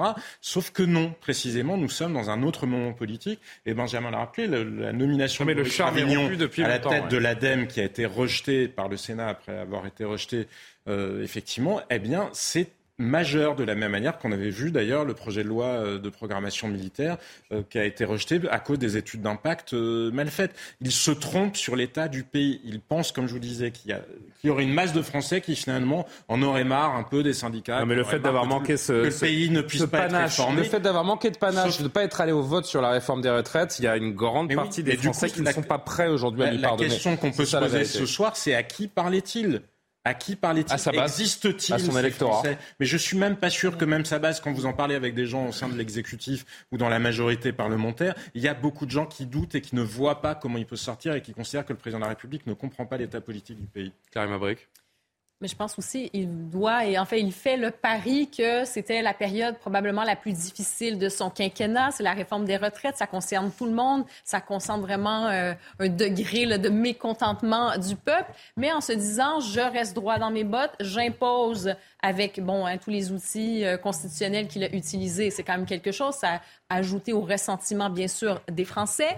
Mais en se disant, ben, finalement, euh, sur euh, le temps long, sur le cinq ans, je vais réussir à imposer d'autres thèmes. Donc, pour reprendre la main, n'a pas réussi encore manifestement ce soir. C'était assez, euh, hein, c'était assez vague euh, ces thèmes. Mais pour reprendre la main, je pense que ça va être d'imposer d'autres sujets dans l'actualité. Il veut détourner le regard hein, le plus rapidement possible. Ce soir, c'est important d'acter la réforme, de dire, écoutez, je, comprends un peu hein, comme quelqu'un qui quitterait quelqu'un dans, un hmm. couple, par exemple, et qui dit, ben, hein, vous avez beaucoup de peine. Ah oui, tu, as de la peine, c'est difficile, mais que, que veux-tu? C'est difficile, mais c'est comme ça, et on va passer à autre chose. Donc maintenant, il veut, il va vouloir imposer d'autres thèmes. Et on, se demande, dans le, restant du quinquennat, est-ce qu'il va pouvoir faire certaines réformes? Mais on peut quand même se dire que les autres thèmes, l'immigration, la santé, euh, bon, les, services oui, mais ça, ça fait six ans qu'il en parle, donc. Euh, mais, mais, justement, ce que je veux dire, c'est que c'est pas aussi, euh, ça, ne suscite pas autant la colère que la réforme. Donc, il y a probablement des choses là-dedans qui seront peut-être plus consensuelles, plus faciles mais en pour fait, lui. Patrick Privat, en fait, si, si on se dit la vérité, est-ce que c'est pas plus une question de personnalité, de problème avec le chef de l'État que de fond c'est la personnalité d'Emmanuel Macron qui interroge. c'est son rapport aux Français qui inquiète. L'une des premières choses que vous m'avez dit tout à l'heure, c'est de montrer la façon dont il a, il a convié euh, l'intersyndicale, ou en tout cas la Force ouvrière, à la réunion euh, demain. Vous dites? Il a dû faire pareil pour les autres, ça, pas Oui, oui, donc, je, donc je le, je le généralise à l'intersyndicale. Mais il est plus là, en fait, le blocage aujourd'hui. Il est, il est sur la personnalité même d'Emmanuel Macron. Je ne sais pas si c'est sa personnalité, c'est sa façon de concevoir les relations sociales dans ce pays. C'est ça le problème. Mmh. Pas une question de personnalité. Elle est inédite, sa façon de concevoir les relations sociales dans le pays? C'est le moins qu'on puisse dire. Hein. Il y a une loi, euh, la loi Larcher, hein, qui dit normalement que quand on réforme quelque chose dans le droit du travail, il faut consulter les organisations syndicales et les inviter à négocier. Bah, en l'occurrence, jusqu'à preuve du contraire, les retraites. Il est là le vrai sujet, c'est sa façon de gouverner en fait. Jusqu'à preuve du contraire, les retraites, ça concerne tout le monde, et notamment tous les salariés de ce pays. Tous les salariés de ce pays. Il n'y a pas eu de négociation sur cette question-là. On n'a jamais dit qu'il fallait rien faire sur le dossier des retraites. Pas ça le débat. On a fourni nos argumentaires lorsqu'on a été euh, consulté par la Première ministre. Toutes les organisations syndicales l'ont fait. Lui, il dit non, non, ils nous ont pas fait de contre-proposition. Ben, c'est tellement facile. Je mets de côté tout ce qu'ils ont pu nous envoyer. C'est ça, c'est un problème de méthode directement. C'est faire le bien des gens, c'est en fait, juste un mot, c'est parce que sa vision des choses, c'est faire le bien des Français malgré eux, parce que lui est expert et que les autres comprennent rien. Non, moi, je, moi, je pense que... Est-ce qu'il est capable de changer maintenant? Qui le croit sincèrement? Tout, tout, vient de comment il a gagné euh, sa première élection présidentielle. C'était absolument euh, hallucinant et inédit. Il a balayé d'un revers de main ce qu'il a appelé l'ancien monde. Il a mis en place. il s'est pris quelques crises euh, dans la figure euh, entre temps. Euh. Oui, mais alors il a mis en place ce en même temps qui a, je suis désolée par rapport à ce que vous disiez tout à l'heure, cassé les alternatives en dehors des extrêmes, mais c'est le en même temps en fait qui a qui empêche les alternatives. ça, je suis bien d'accord que le en même temps est toxique. Parce que les oppositions ont été repoussées aux extrêmes et que quand même on est quand même dans un pays où pour l'instant on n'a pas encore cédé aux extrêmes. Ça ne veut pas dire que ça ne viendra pas. Et de là, tout s'est bâti, c'est-à-dire qu'il est passé d'une crise à l'autre de Benalla au gilet jaune, à la première grève des retraites, au Covid, à la deuxième euh, crise sur les retraites. Et il a surmonté tout ça en, en, surnageant et en se disant... Et c'est quelqu'un qui n'a pas eu de gros problèmes dans sa vie, Emmanuel Macron. Il n'a jamais affronté... Euh, si, il a eu des crises en tant que président de la République, mais la vie a toujours été assez souriante avec lui quand même globalement. Et aujourd'hui, j'étais pas dans sa chambre d'ado. Hein, la, question, ah non mais la question, la question qu'on se pose, tout lui a réussi. En fait, il a été réélu mm. malgré les crises. Il a été élu de façon complètement euh, insensée, alors qu'il n'avait jamais été ni maire, ni député, euh, ni rien du tout. Et tout lui a réussi. Il a dit dès qu'il voulait un truc, il l'a eu en fait. Et la question qu'on se pose aujourd'hui, c'est c'est des caprices d'enfants gâtés cette réforme des retraites? Peut-être un peu, oui. vous croyez? Peut-être un peu. Et en tout cas, de, quelqu'un qui ne s'est pas frotté à une dure et, et, en plus, et, et, aujourd'hui, la question qu'on se pose en l'écoutant ce soir, c'est pour la première fois qu'il y a eu la guerre en Ukraine, on en oublie la guerre en Ukraine. Pour une fois qu'on n'est pas dans le drame absolu euh, de la maladie du siècle, de la guerre en Europe, de machin, on a l'impression que c'est vrai qu'il n'y a pas de vision. C'est vrai qu'il n'y a pas de vision. Mais qu'est-ce qu'il y a de plus compliqué que d'avoir une, vision pour un pays très complexe, en fait Et, une des clés parce qu'il est plus dans la crise, il est dans, le ben, normal. Quand vous êtes président de la République, si vous n'avez pas de vision, il euh, faut peut-être penser à faire autre chose. dans l'extraordinaire, il peut pas être dans le normal. Mais une des clés, c'est peut-être qu'Emmanuel Macron surestime son talent. Il sous-estime son talent politique parce que je rebondis sur ce que disait Benjamin Morel tout à l'heure. Il s'en est sorti grâce à son charisme. Et oui, c'est vrai, mais ça n'est que partiellement vrai. De la même manière que c'était, son élection en 2017 était extraordinaire, mais dans un alignement de planètes qui était quand même sans précédent. Parce qu'il y avait en face de lui de très mauvais candidats ou de gens, un président sortant qui n'a même pas été en situation de se représenter, parce que Manuel Valls lui-même avait été un mauvais candidat. Bref, on ne va pas refaire la liste de tous les éléments qui font qu'il a réussi à passer. Mais surtout sur les Gilets jaunes, oui, il y a son charisme au moment du grand débat, mais il n'y a pas que ça. Il y a juste l'épuisement naturel des Gilets jaunes. Parce que les Gilets mais c'est le pari de la... sur les retraites aussi. Hein. Ce que je veux dire, c'est la même chose. non, ça n'est pas la même chose. Ah bah, il parie l'épuisement aussi. C'est moi aller au bout de la phrase. Mmh. Oui, il parie sur l'épuisement, mais justement, il y a une grande différence à mon sens, c'est que les Gilets jaunes n'avaient pas de traduction politique.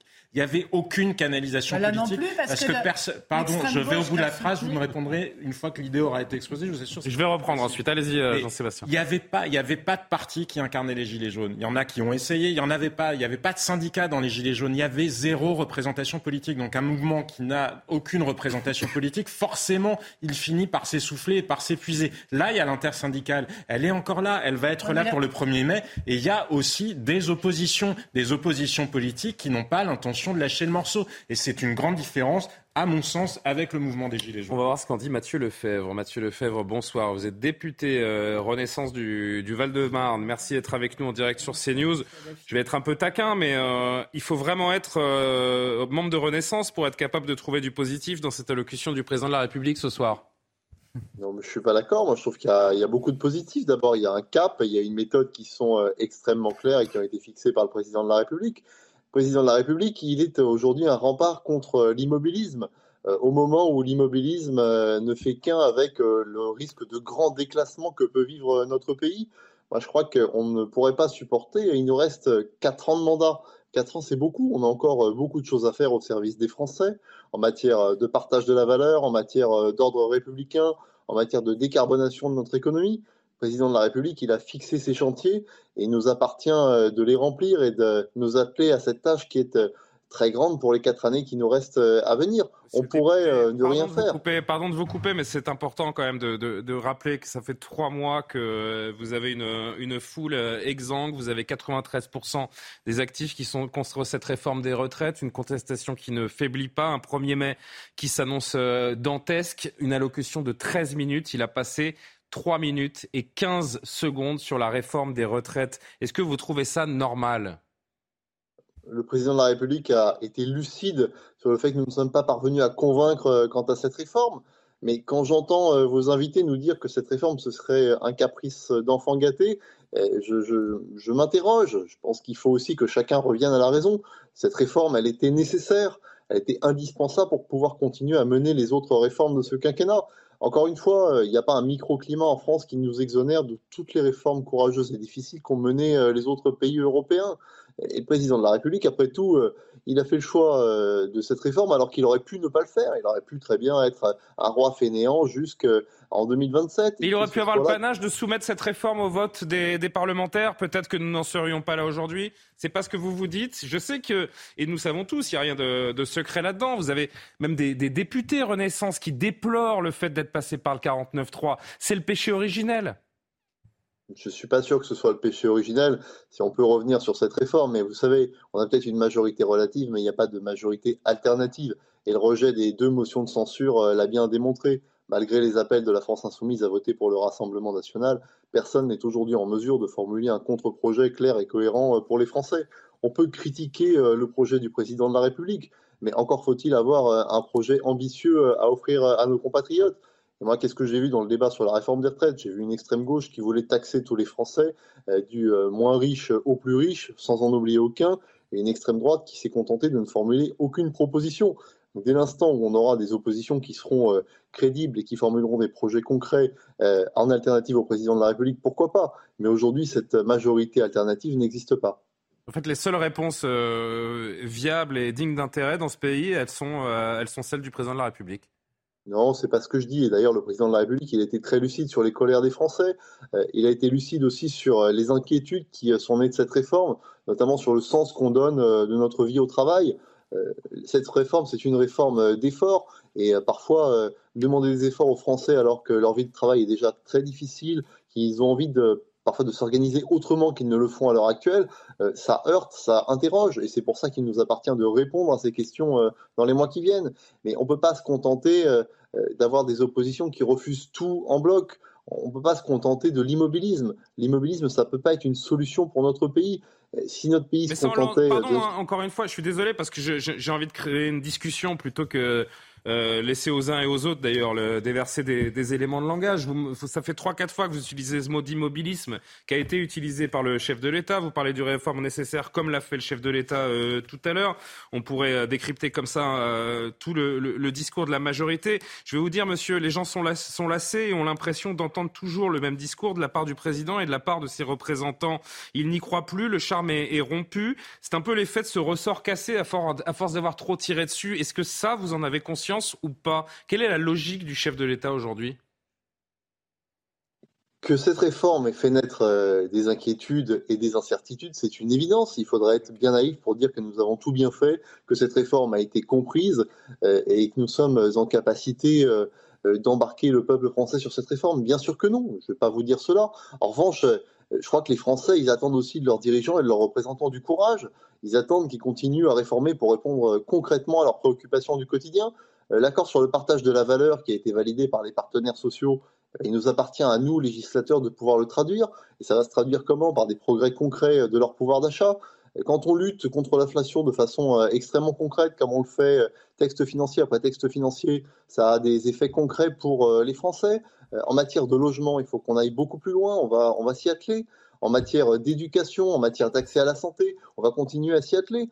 Mais encore une fois, euh, je crois que les Français attendent du courage et ils attendent de nous qu'on continue à se battre pour eux. Si on se dit euh, tout cela ne sert à rien, ce pays n'est pas réformable et après tout, euh, mieux vaut ne rien faire, alors à ce moment-là, il faut arrêter la politique. je, vais, laisser la parole à Jean-Sébastien Ferjou qui veut vous poser une petite question. Je veux juste, et je vais, et je vais vous titiller une dernière fois, mais on va refermer la parenthèse. en termes de courage, se, se, passer du 49-3 et aller au vote, c'eût été plein de panache et de courage, justement. Mais euh, a priori, ce n'est pas ce qui s'est passé. Jean-Sébastien Ferjeux qui veut vous poser une question et je vous libère, monsieur le député.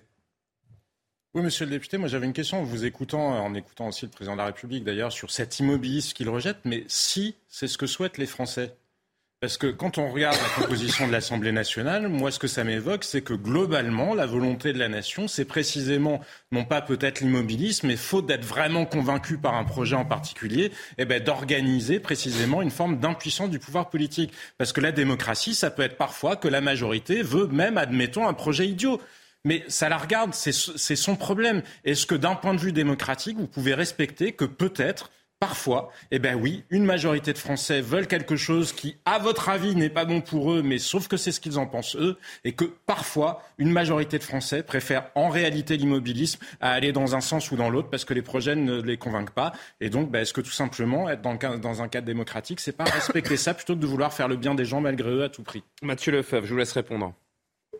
D'abord, le président de la République, il a été élu euh, sur un programme dans lequel figurait cette réforme. Pendant des années, j'ai entendu des hommes politiques qui ne tenaient pas les promesses euh, qu'ils avaient présentées euh, devant les Français. C'est euh, le cas. Et deuxièmement, on n'est peut-être pas majoritaire de façon absolue, c'est une évidence et c'est le choix des Français qu'il faut respecter. Il n'en reste pas moins que nous sommes la première force politique de ce pays. Et vous faites comme si les autres opinions politiques pouvaient s'agréger. Peut-être, mais moi je crois qu'il n'y a pas de majorité cohérente entre ce que souhaite Madame Panot et ce que souhaite Madame Le Pen. Et par ailleurs, sur l'immobilisme, si euh, demain, dans un an, dans deux ans, dans trois ans, on a un pays qui continue à être déclassé au niveau européen, on a un pouvoir d'achat qui s'affaiblit parce qu'on n'aura rien fait, parce qu'on n'aura fait aucune des réformes nécessaires, alors tous nos voisins européens les auront faites, je crois que les Français s'en prendront en nous. Ils nous diront qu'est-ce que vous avez fait pendant le second quinquennat Macron? Donc je pense qu'il faut continuer à réformer, réformer de façon juste, en écoutant les Français, et c'est la meilleure des façons d'obtenir des résultats concrets pour eux. Si vous avez encore une minute trente, une dernière question de, Jean-Christophe Couvis, secrétaire général unité SGP Police, qui est sur le plateau. Et bonjour, monsieur le député. Je crois que vous êtes passé par le ministère de l'Intérieur dans une autre vie. Et euh, justement, je voulais savoir, euh, en fait, ce qui, ce qui m'a gêné, moi, dans l'histoire, c'est que effectivement le Conseil constitutionnel a retoqué effectivement euh, six articles hein, qui ont été invalidés.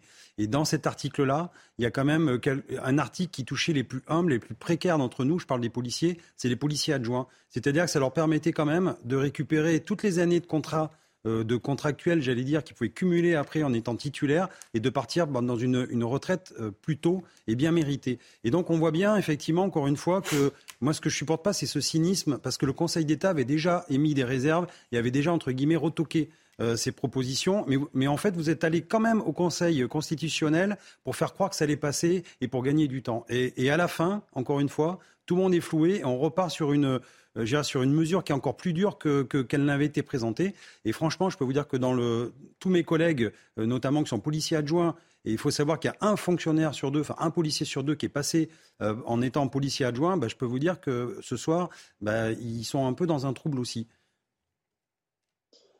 D'abord, monsieur, euh, nous, on a euh, le plus grand respect pour les forces de l'ordre. Il n'y a aucun euh, gouvernement qui a fait autant en matière de moyens pour les forces de l'ordre. Vous le savez que celui du président de la République et singulièrement depuis Gérald Darmanin est au ministère de l'Intérieur. Cette disposition, c'est pas nous qui l'avons contestée devant le Conseil constitutionnel, ce sont les oppositions. Euh, et au cas d'espèce, euh, si je ne me trompe pas, elle a été contestée par le Conseil, euh, non pas sur le fond, mais sur la forme. Ce qui veut dire qu'un autre vecteur législatif pourra la reprendre et nous souhaitons évidemment qu'elle puisse être reprise et appliquée dans les faits. Merci beaucoup, Mathieu Lefebvre, député Renaissance du Val-de-Marne, d'avoir pris le temps de, de, nous répondre, même si on vous a un petit peu bousculé. Mais c'est le jeu, c'est le jeu démocratique, finalement. Tout à fait. Merci à vous euh, d'être euh, intervenu sur CNews. Euh, Emmanuel Macron. Alors, non, Patrick Privat, tiens, je voudrais avoir un petit peu le, votre regard, parce que vous avez été bien silencieux, attentif à, ce qui, à cet échange avec le député Renaissance. Qu'est-ce que vous en, qu'est-ce que vous en tirez? C'est quand même extraordinaire qu'un député nous dise on a travaillé sur le pouvoir d'achat. Qu'est-ce qu'ils ont fait? Ils ont filé des chèques, chèques énergie, chèques carburant. Ce n'est pas d'ailleurs avec 100 balles qu'on va pouvoir faire le plein bien souvent, hein. ça fait deux pleins, pas plus déjà, on va pas avec une petite voiture. avec une petite voiture. Hein. Et pour ceux qui ont besoin de leur véhicule pour se rendre au travail, parce qu'il n'y a pas que des gens qui vivent dans des grandes agglomérations avec des moyens de transport public euh, performants. C'est ça la réalité quand même. La vraie vie, quand on est sur le terrain, y compris sur les territoires où vous n'avez pas le choix que de prendre votre véhicule. Quand aujourd'hui vous êtes à 2 euros le litre de carburant, diesel ou, ou essence, ça la réalité. Bien sûr.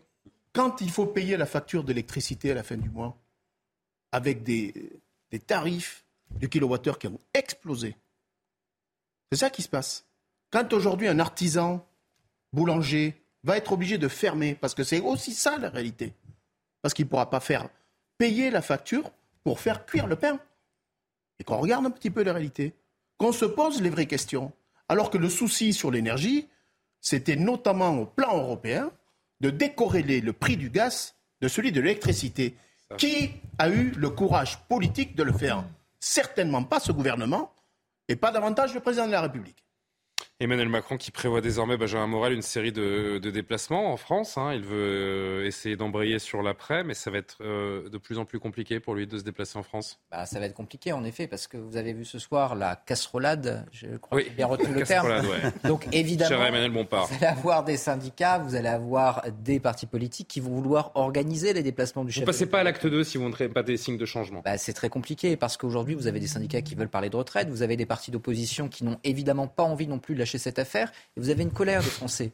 Et donc, ce faisant, il y a deux choix. Soit vous entrez dans une logique qui est une logique de déplacement manu militari, mais euh, évidemment, l'image fait un peu euh, village Potemkin. Soit vous êtes dans une perspective où vous acceptez cette contestation parce que vous avez le lien direct, mais c'est extrêmement risqué. C'est extrêmement risqué parce que, un, ça renvoie de mauvaises images. C'est extrêmement risqué parce que deux, vous n'êtes jamais à l'abri, souvenez-vous de la petite phrase, etc.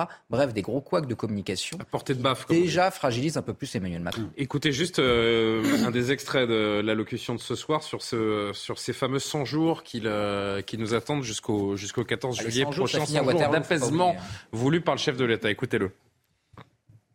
Je sollicite toutes les forces d'action et de bonne volonté, nos maires, nos élus, nos forces politiques, nos syndicats, tous ensemble je compte mieux les associer en relançant dès le mois de mai des coalitions et alliances nouvelles sur les bases solides du Conseil national de la refondation, au plus près du terrain. Et chacun d'entre vous avait un rôle à jouer. Il nous faut moins de lois, moins de bureaucratie, plus de liberté d'action, d'expérimentation, de pouvoir d'initiative à l'échelle de nos vies. Oui, c'est cet élan national auquel je crois.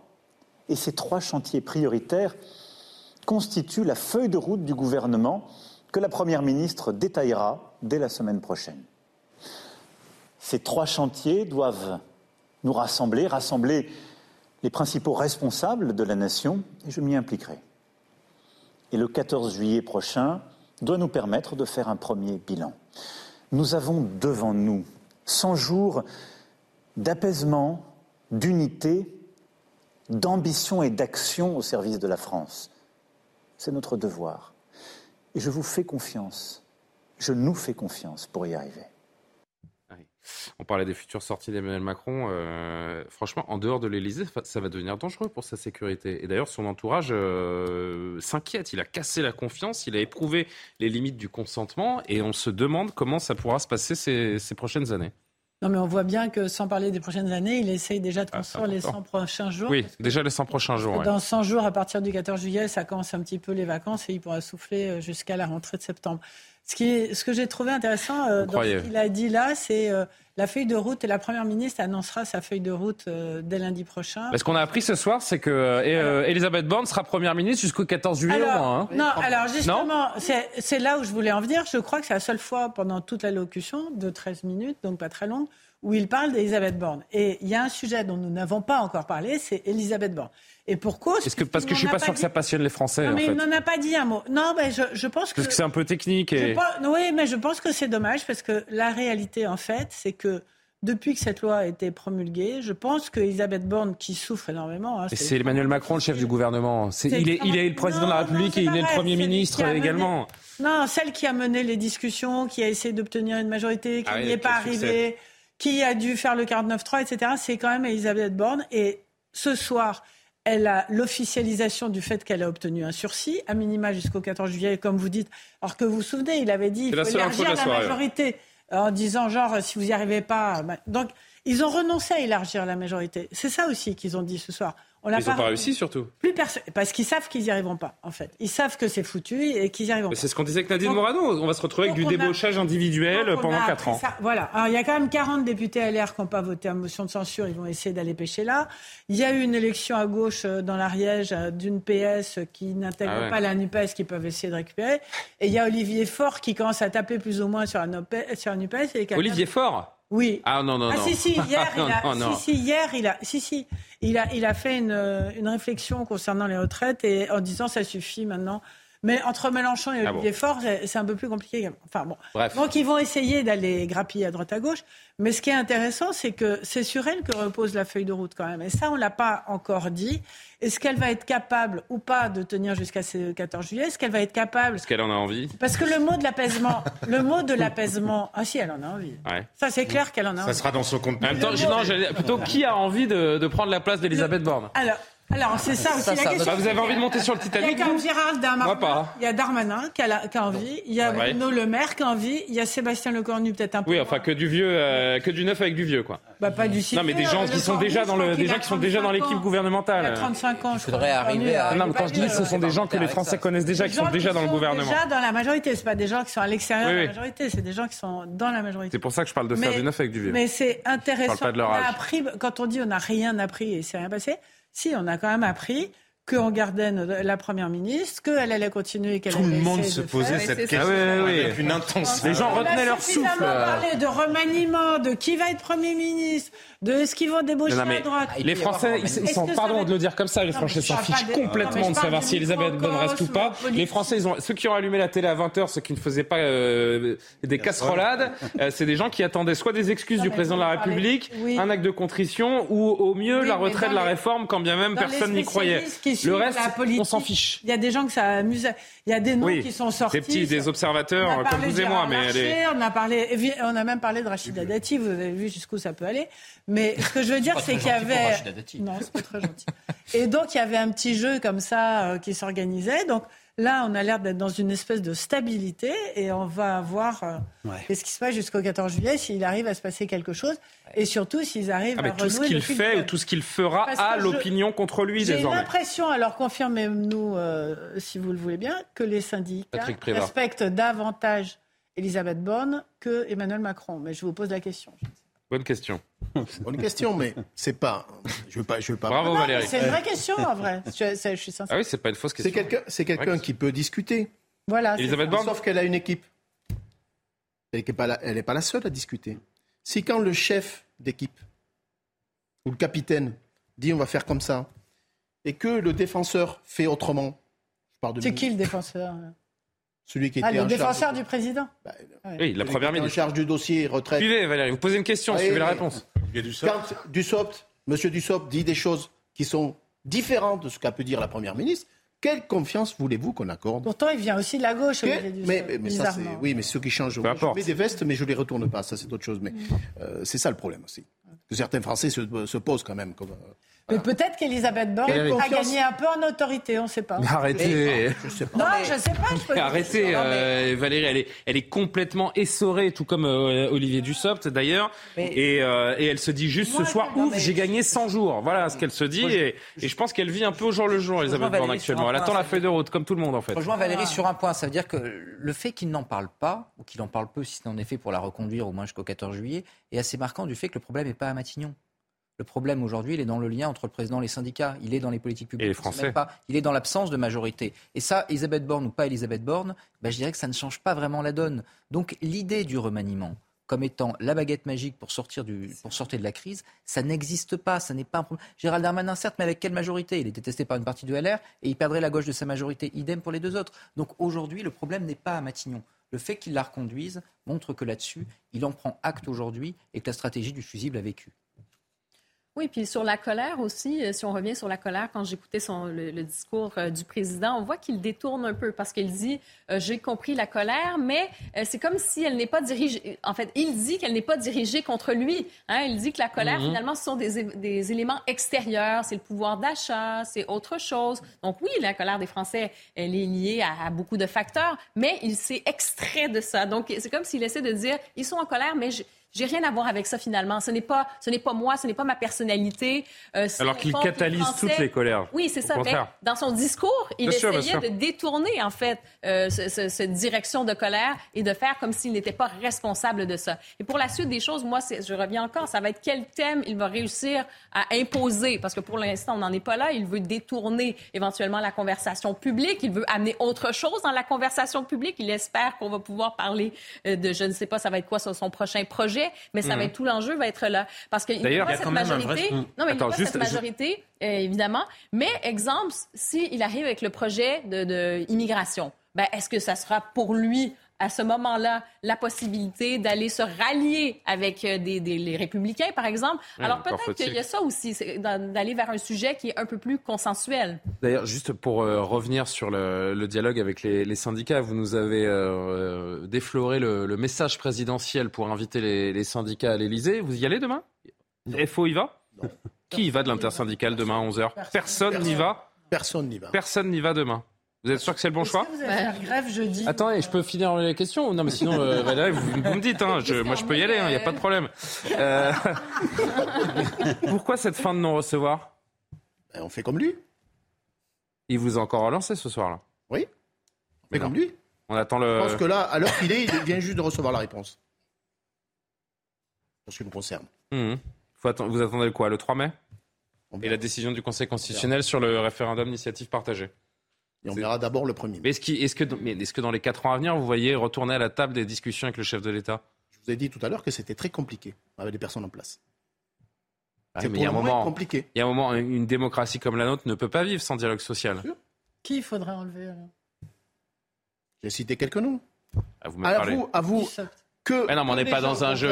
On n'est pas dans un jeu. Quand, vous quand, vous discutez, vous êtes euh, dans une concertation avec un ministre, il y a un minimum de choses de règles du jeu, de respect, d'engagement mutuel. Quelles règles n'ont pas été respectées Écoutez, on a dit tout et n'importe quoi sur ce dossier. Sur les contre-propositions Sur les contre-propositions, déjà, soi-disant, on n'avait pas faites, ce qui est faux. Euh, on a dit tout et n'importe quoi sur l'histoire des 1200 euros. Entre ministres, euh, c'était jamais la même position. C'était sur les femmes délire. Donc quand il va falloir les calculer, les, les soi-disant 1200 euros de minimum pour les, pour les pensionnés, ça va pas être triste, hein je vous l'ai dit l'autre jour. Oui, ça, va se faire euh, au cas par cas. Au cas par cas. Ah ben, il y en a qui vont attendre longtemps. Je pense que peut-être ils seront décédés d'ici là. Mais vous, mais vous, espérez quoi le 1er mai?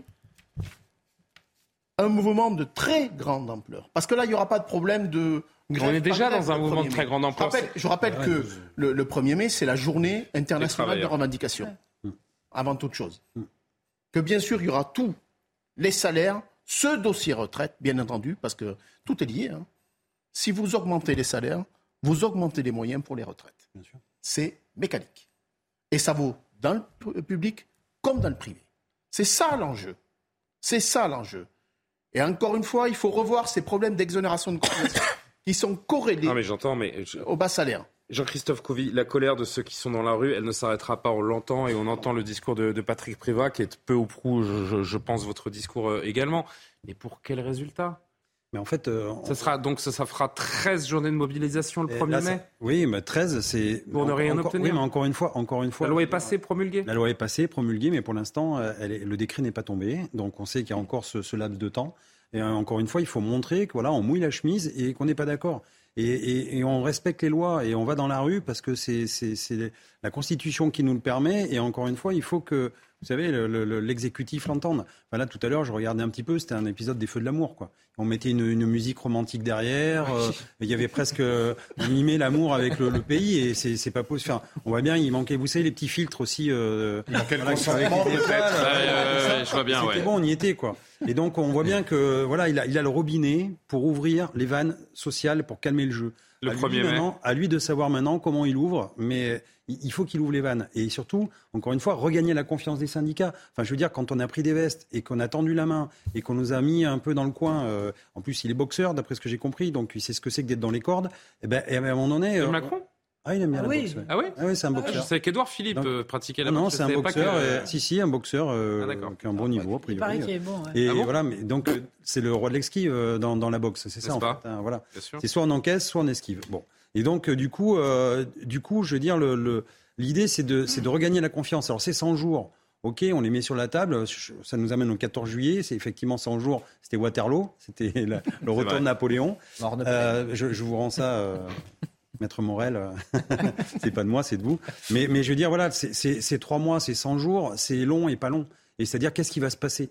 Et est-ce qu'en 100 jours, on va effacer l'ardoise? Vous savez, l'ardoise magique qu'on a pour les enfants, en disant, c'est bon, allez, on se revoit autour d'un petit verre, on, voilà, on partage une petite bière et on parle comme si on était des bons copains, troisième mi-temps. Maintenant, on voit bien que là, il va falloir quand même ramer un petit peu. Et, je, enfin, je veux pas parler au nom de l'intersyndicale, mais franchement, quand on prend la température de tous les, syndicats, euh, encore une fois, on est, on est tous dans la même, euh, dans la même barque. Jean-Sébastien, 100 jours pour, euh, pour solder les comptes?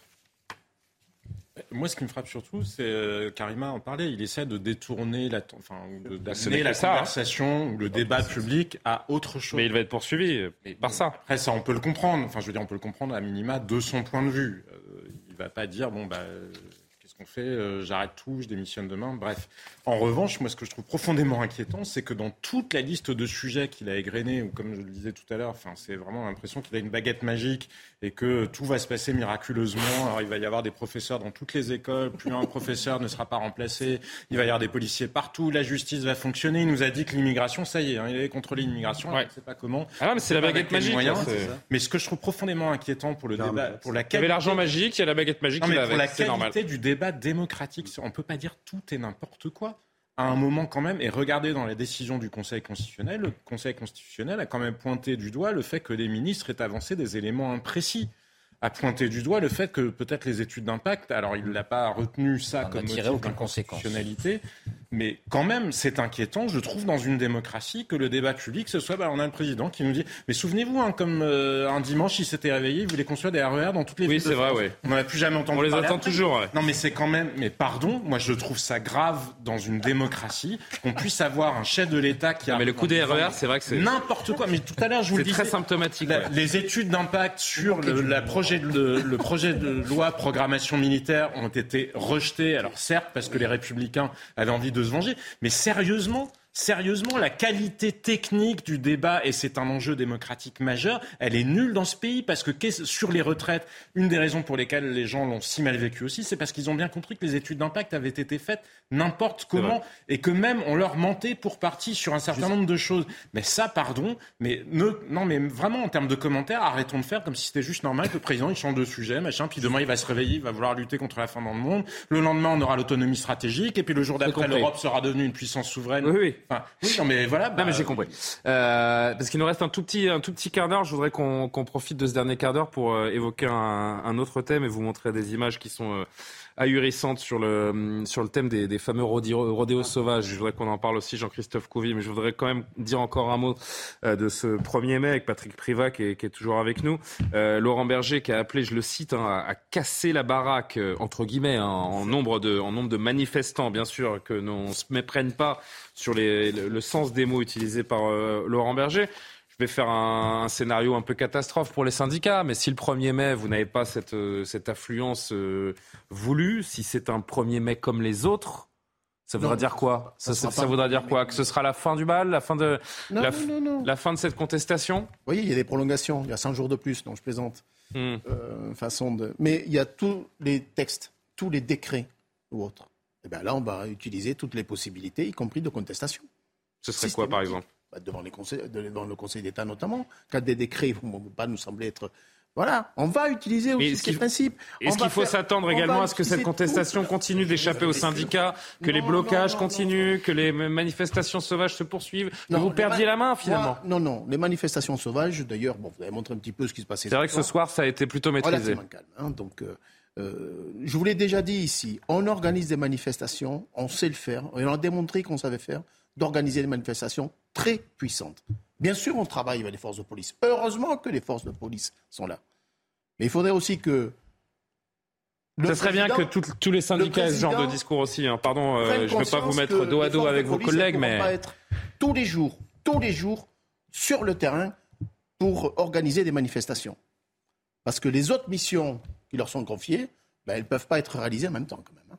Eh ben vous, me, vous, me, donnez l'occasion de, de, ma transition, euh, Patrick Privat. On a depuis 22 heures, depuis plus d'une heure et demie, on est revenu sur l'allocution du chef de l'État, sur ces manifestations sauvages qui ont vite été maîtrisées par les forces de l'ordre, notamment euh, à Paris. On a, on a bien débriefé. Je voudrais juste, alors qu'il nous reste une, une, grosse dizaine de minutes, vous montrer une image quand même, parce que c'est quand même assez euh, hallucinant et les, et les, bras nous en tombent. Ça s'est passé à Échirol, dans l'Isère, donc rien à voir. On change de sujet, vous l'aurez compris. Rien ne semble arrêter ce fameux système euh, de rodéo sauvage, ces individus qui slaloment à grande vitesse dans un centre commercial. Ça se passe dans l'Isère, donc non loin de Grenoble, au risque d'un accident fatal. Retour avec euh, ce sujet, regardez. En plein centre commercial, à Grenoble, rien ne semble arrêter ces rodéos. Cette vidéo, diffusée sur les réseaux sociaux, a pour but d'illustrer un clip de musique tout rodéo est très dangereux, et encore plus quand on se permet d'aller dans un centre commercial et traverser la foule comme ça. Ils ne sont pas inquiétés. Je pas que c'est un lieu privé, donc euh, la sécurité n'était pas présente. Ils sont pas, à aucun moment ils sont inquiétés.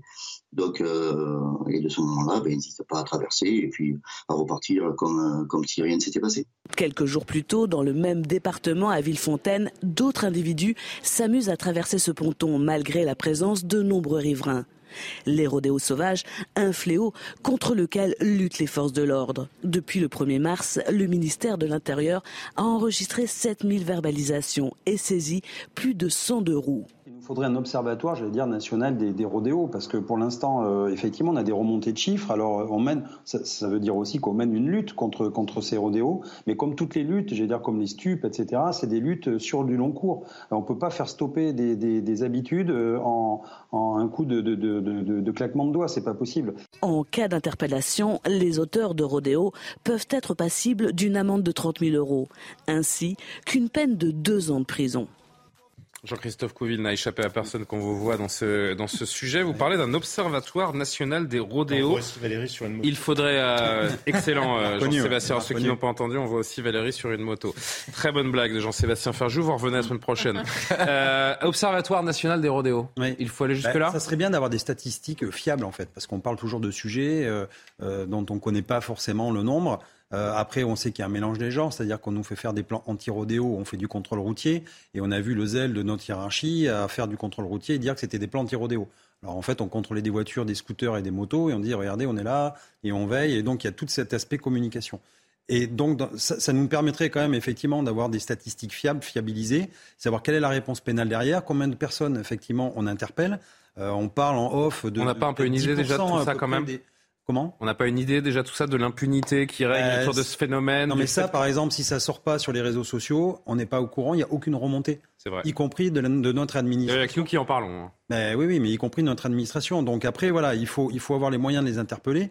Et surtout, après, derrière, c'est la chaîne pénale, encore une fois. Alors tant mieux, notre président tout à l'heure a annoncé qu'il y aurait 10 000 magistrats de plus. Alors il ne dit pas jusqu'à quand, ni, ni quand. Si c'est en 100 jours, tant mieux.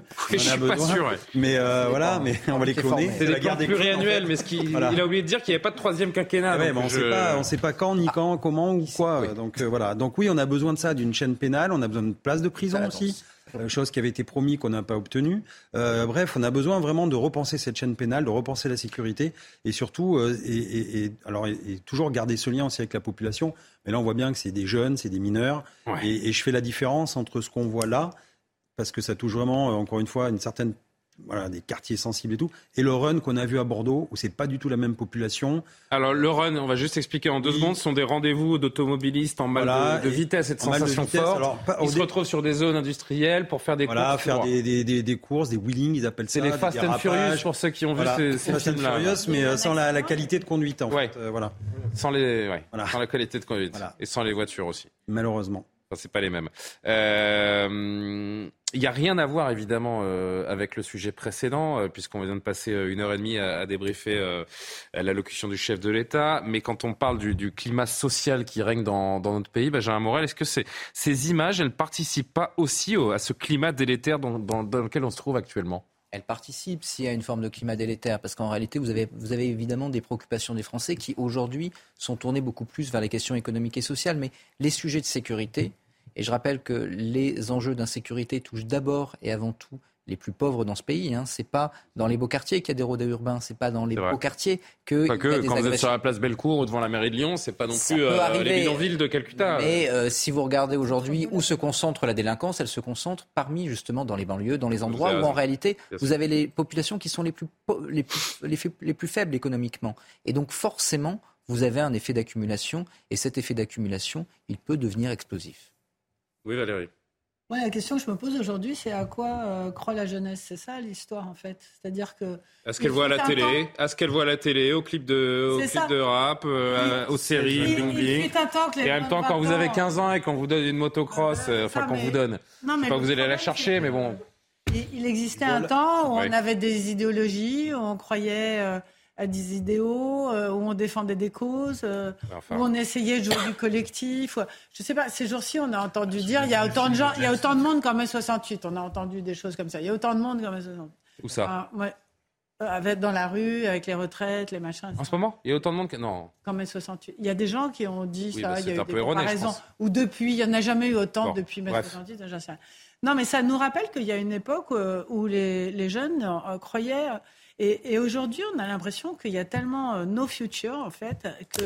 Alors, s'il y a le climat, moi, ça m'a beaucoup passionné, ça, de voir, vous avez vu, j'imagine que vous l'avez diffusé, alors j'essaie de faire le lien entre le climat et les rodéos sauvages, mais euh... bah, parce que j'ai l'impression que j'ai l'impression que les jeunes ils cherchent euh, des choses. Mais, vous croyez que les jeunes qui font des rodéos, vous croyez que les jeunes qui font du rodéo à Échirol, ils sont, euh, ils se questionnent sur le sur non, le, mais justement, non, euh, justement, je pense qu'on ne leur donne Je sais pas s'ils sont courants. Non, je, je pense qu'on leur donne plus assez de quoi se questionner et que c'est pour cette moi, je pense juste que c'est des jeunes. que c'est des jeunes à qui euh, on a laissé faire euh, beaucoup de choses. Ils savent qu'il y a une impunité totale de la justice. Ils savent qu'ils ne, risquent rien. Et à travers cette vidéo, d'ailleurs, Jean-Christophe Couvi, ce sont les forces de l'ordre qu'ils interpellent. Et ils vous disent ben, regardez ce qu'on fait, on est chez nous et vous ne faites rien. Voilà ce qu'ils vous disent. Provoque. Alors, vous oui, c'est de la euh, provoque. Non, mais c'est de la, provocation. Mais effectivement, je rebondis sur. En fait, quand on veut prospérer dans un pays, c'est comme dans notre vie. C'est leur territoire. mais il faut de l'ordre. Euh, c'est ce qu'on apprend à nos enfants, ranger leur chambre, être euh, voilà, être propre, euh, etc. Ici, on ne peut pas prospérer sans dire bonjour. Et dire bonjour, oui, mais c'est les bases de la politesse. Donc là, il y a aussi l'éducation. Ne pas couper les gens quand ils parlent. Voilà. Ah, ça, c'est ça plus tard, on perd, on perd le réflexe. Ça. Mais voilà, et, effectivement, c'est les béabas de l'éducation. On voit que c'est des, des, des gens, des jeunes aussi qui n'ont pas d'éducation. On les laisse tout faire, c'est les enfants rois. On les retrouve maintenant, euh, donc euh, les mineurs, mais aussi certains, certains euh, qui ont 20, 22 ans. On les voit, tout, change en fait, et en fait, il n'y a plus de barrière. Et du coup, tout leur est dû. et, et il n'y supporte plus l'autorité. Donc ça, c'est un échec aussi, je pense. Il de, de, faut se remettre en, en, question, les parents. Euh, il y a un échec aussi de l'éducation, un laisser aller. Il y a un échec de réponse et puis, Et puis voilà. Et puis surtout, c'est quand on a un projet, quand on voilà, vous voyez les pays où il y a du désordre, c'est les pays qui stagnent et les pays où il y a un peu d'ordre. Alors je demande pas. Euh, attention, euh, je, je, fais attention à ce on que n'est pas là pour dire mais, qu'il faut mais voilà, droit ou quoi même, que ce soit. Non, mais voilà, il faut quand même un minimum pour pouvoir prospérer et puis pour pouvoir effectivement avoir des perspectives d'avenir. Oui, mais il y a aussi. C'est le sentiment d'impunité qu'il faut casser. Ben, il y a le sentiment d'impunité. Et Valérie Lecap, vous parliez bon, de, la délinquance. Vous parliez dans les années 70 euh, et 80, c'était différent. Et puis les gens avaient des idéaux. Je ferais quand même attention. Je pense qu'à chaque époque, il y a des jeunes qui veulent tester les limites. Et aujourd'hui, avec les réseaux sociaux en plus, il y a cet attirant, cet attrait en fait de pouvoir se filmer, de faire des exploits. Hein. C'est comme si on fait les exploits. D'ailleurs, je crois que ces images, c'était pour un clip vidéo de rap. Ben, dans le centre commercial. Là. Et, euh, donc, il y a parfois certains défis euh, qui peuvent euh, hein, porter un petit peu un certain jugement. Je, suis d'accord avec vous, mais après, c'est la réponse effectivement disciplinaire. Qu'est-ce qu'on fait avec ça? Mais je pense que de tout temps, vous allez toujours voir des manifestations de délinquance, de testage. on va tester les, les limites. Et aujourd'hui, on voit ça. Et souvenez-vous d'ailleurs de, de, ce film avec James Dean, dont le titre... Ouais, euh, Fureur de vivre. de vivre. Oui, voilà. Mais le titre en anglais traduit littéralement, c'est Rebelle sans cause. Mm. Et pour le coup, peut-être, mais ça rejoint malgré tout ce que vous disiez, le vide spirituel d'une société euh, qui est exclusivement fondée sur le consumérisme, parce que c'est ça aussi qu'on voit dans un centre commercial justement. Après, évidemment, qu'il y a la question de l'autorité et qu'il y a la question de l'éducation. Qui sont les parents de ces gens-là? Parce que, je veux dire, de se rebeller, ça a été toujours, ça a toujours existé pour toutes les générations. De le faire en mettant en danger euh, des passants et en mettant on rappelle que c'est le monde à l'envers, hein, parce que les forces de l'ordre, je pense sous le contrôle de Jean-Christophe Covy, les forces de l'ordre n'ont même pas le droit de poursuivre ces, euh, rodéos parce que le risque, c'est évidemment de les blesser ou de. Il y a quand même la question de l'éducation, mais parce que euh, comme on a renoncé depuis très longtemps, les parents des jeunes en question, ils ont déjà eux-mêmes été élevés comme ça, parce que c'est pas nouveau que les parents euh, soient plus laxistes, toute la justice l'est aussi. Si on sanctionnait bah, les parents, ça mettrait du plomb dans la cervelle des enfants. On a une société qui est incapable de créer du sang et une société qui est incapable de créer une adhésion au principe même d'autorité. Parce que l'autorité, c'est fort quand justement, quand, mhm. Quand, chacun y adhère naturellement, pas quand il y a besoin de l'imposer en tapant sur la tête et c'est aussi, je pense qu'à l'adolescence, en tout cas, je, présume, ils avaient l'air euh, quand même jeunes, adolescents, jeunes adultes, Franchement, c'est difficile avec les casques, etc. non, c'est ça, mais je veux dire, jeunes mais bon, adultes. N'avez pas l'air d'être à l'EHPAD, oui. Non, oui, non, ben voilà. Donc, oh tester les limites. Mais Belle soirée, hein, Jean-Sébastien. Hein. Mais aujourd'hui, le cadre. C'est une de vos meilleures soirées. Allez-y, pardon. Non, non, mais j'allais dire, tester les limites, ça fait partie un peu de cette jeunesse souvent, hein, de tout ça. Mais quand le cadre est de plus en plus lointain, quand il y a de moins en moins de limites, justement, quand vous voulez les tester, ça repousse de plus en plus. Et quand on voit d'ailleurs euh, chez, chez, certains jeunes, quand on parle de délinquance, quand on voit euh, certains qui s'affichent avec des mmh. armes aussi, Bien sûr. Ben, c'est aussi, on n'a pas peur des autorités, on, on, teste les limites et ça va de plus en plus loin et ça va jusqu'à, euh, justement, avec des, parce des, des crimes. Il n'y a plus de limites oui, c'est ça, il n'y a plus de Patrick Privat, tiens, qui n'a rien dit là-dessus. Ça, ça, vous évoque quoi, ces, ces images? Qu'est-ce que ça vous évoque de l'état de notre pays? Le manque de moyens dans nos services de police. C'est très clair. Le manque d'effectifs. Le manque d'effectifs, que vous le vouliez ou non, de euh, commissariats de proximité, d'équipes qui travaillent sur le terrain. L'enjeu, il est là.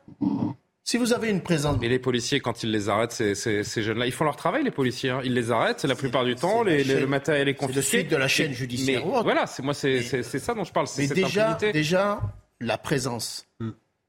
Du gendarme ou la peur du gendarme fait plus. que ça n'existe plus. oui, mais ça n'existe plus, parce qu'il n'y a pas de présence. il n'y a, pas de, il a pas de présence dans certains endroits. Mais là, la réalité, D'ailleurs, c'est plus un phénomène d'ailleurs qu'on voit que dans les grandes villes. Hein, vous n'avez pas de commissariat de proximité. C'est fini. Essayez même dans les campagnes. Alors, on a appris aujourd'hui qu'on allait créer 200 gendarmeries de plus. Oui. Extraordinaire. On a appris ça ce soir. Extra on en a supprimé pendant euh, je ne sais combien de temps hein, dans le canton. Essayez d'appeler la gendarmerie quand vous êtes en campagne, un dimanche. Ça, c'est pas la faute d'Emmanuel Macron. Va falloir. Non, non, mais. C'est des années, des années de démission de l'État. Absolument. Mais euh, déjà, pour qu'ils sachent sur quel endroit du territoire ils se trouvent, Hum. Quelle est la, gendarmerie qui est de garde ou autre ah ben C'est compliqué hein, pour le citoyen lambda. Hein. Bon. Mais cela dit, pour être taquin, et dernier mot, juste d'un mot sur la question des moyens. Quand on lit les rapports de la Cour des comptes, on voit qu'il y a toujours plus de masse salariale dans la police et toujours moins de présence sur mais tout va sur le salaire de Jean-Christophe Couvi. exactement. ce que vous voulez que je J'y prends tout. Grâce à ça, j'achète des briques rouges. Vous avez vu euh. Oui, c'est vrai sur votre, euh, votre magnifique appartement. Bon, on sourit, mais on sourit, mais c'est un phénomène qui est insupportable, notamment pour les pour les riverains qui n'en peuvent plus. Et cette image, on a l'impression qu'un cap est franchi avec cette image dans un centre commercial.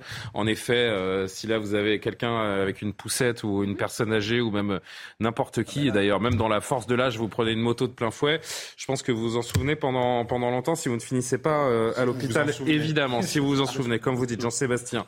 Euh, je vous laisserai pas sur ces images, vous me connaissez. Euh, avant de vous saluer, c'est la dernière C'est la première fois que je vous fais la dernière image, Patrick Privat. C'est euh, c'est un petit moment, une petite parenthèse enchantée où on oublie l'actualité, on oublie le marasme et on sourit simplement et on, on profite d'une image légère pour sourire ensemble. Il est des rencontres, il est des rencontres dont on se souvient toute sa vie. David Oppenheimer se prélassait tranquillement aujourd'hui, non pas aujourd'hui, pardon, dans son jardin à Asheville en Caroline du Nord lorsque un ours noir s'est subitement joint à lui. Regardez la réaction, la caméra de surveillance. Regardez, il est pétrifié. La caméra de surveillance qui demande donc ce moment où l'homme et l'animal sont surpris l'un par l'autre. Et d'ailleurs, vous avez vu que l'ours également a un petit moment de recul. On se demande finalement lequel des deux a pris le plus peur. Euh, on va revoir l'image de ce face à face parce que c'est quand même très impressionnant. Euh, je suis pas sûr que le, le coussin euh, qu'a choisi ce monsieur euh, qui la grippe frénétiquement eût été euh, très utile en cas d'attaque. Mais le réflexe quand même témoigne de la surprise qu'il a vécue. Il vaut mieux pas être cardiaque. Hein. Bah, moi, je vous dis, je meurs, je meurs de regard. C'est pas juste de le voir, je meurs, je pense. C'est hallucinant, ce truc. On dirait c'est hallucinant. Et en fait, l'ours s'est enfui après la rencontre. Le monsieur a déclaré qu'il envisageait d'attacher désormais un rétroviseur à sa chaise longue pour éviter les, les futures attaques. Voilà. C'est sûr. Sinon, il y a aussi demander les vitres anti-émeutes. Euh, voilà. une, une, sorte de papa mobile fixe, quoi, qui pourrait le, le Karim Maverick, elle, elle est habituée. Hein, euh, ben oui, vous avez des oui, face à face avec un ours Ben oui, au Québec, il y a ça tous les jours. Voyons. Oui, finalement. À Montréal, dans les rues, il y a des ours partout, finalement. voilà. Mais il parle québécois. J'en ai aussi à la maison. Vous avez un ours à la maison, bien sûr. Ben, Voilà. Ça lui fera plaisir. J'en suis sûr. Euh, merci, merci. Voilà, vous voyez l'image de fin, ça permet quand même de, de, de sortir un petit peu de on des conventions. Fausse, cette image, on dirait que c'est un montage. Non, non, je ne suis pas là pour vous montrer des montages. Seule la vérité, c'est vérifié, c'est des agences internationales, c'est CNN qui a trouvé cette image. Donc euh, permettez-moi de vous dire, permettez-moi de vous dire, vous remettez en cause ma, ma probité. Non, mais ça semble tellement vrai. C'est vrai, c'est vrai, ça se passe en Caroline du Nord et, et donc on a vu l'image. Voilà, regardez, hop. Du Sud, on veut pas. Non, non. Bon, allez, je suis très en retard. Merci à Lumna Daoudi, à Jacques Sanchez pour la programmation. L'édition de la nuit dans un instant. On reviendra évidemment sur l'allocution du chef de l'État. Je vous souhaite une bonne nuit. À demain.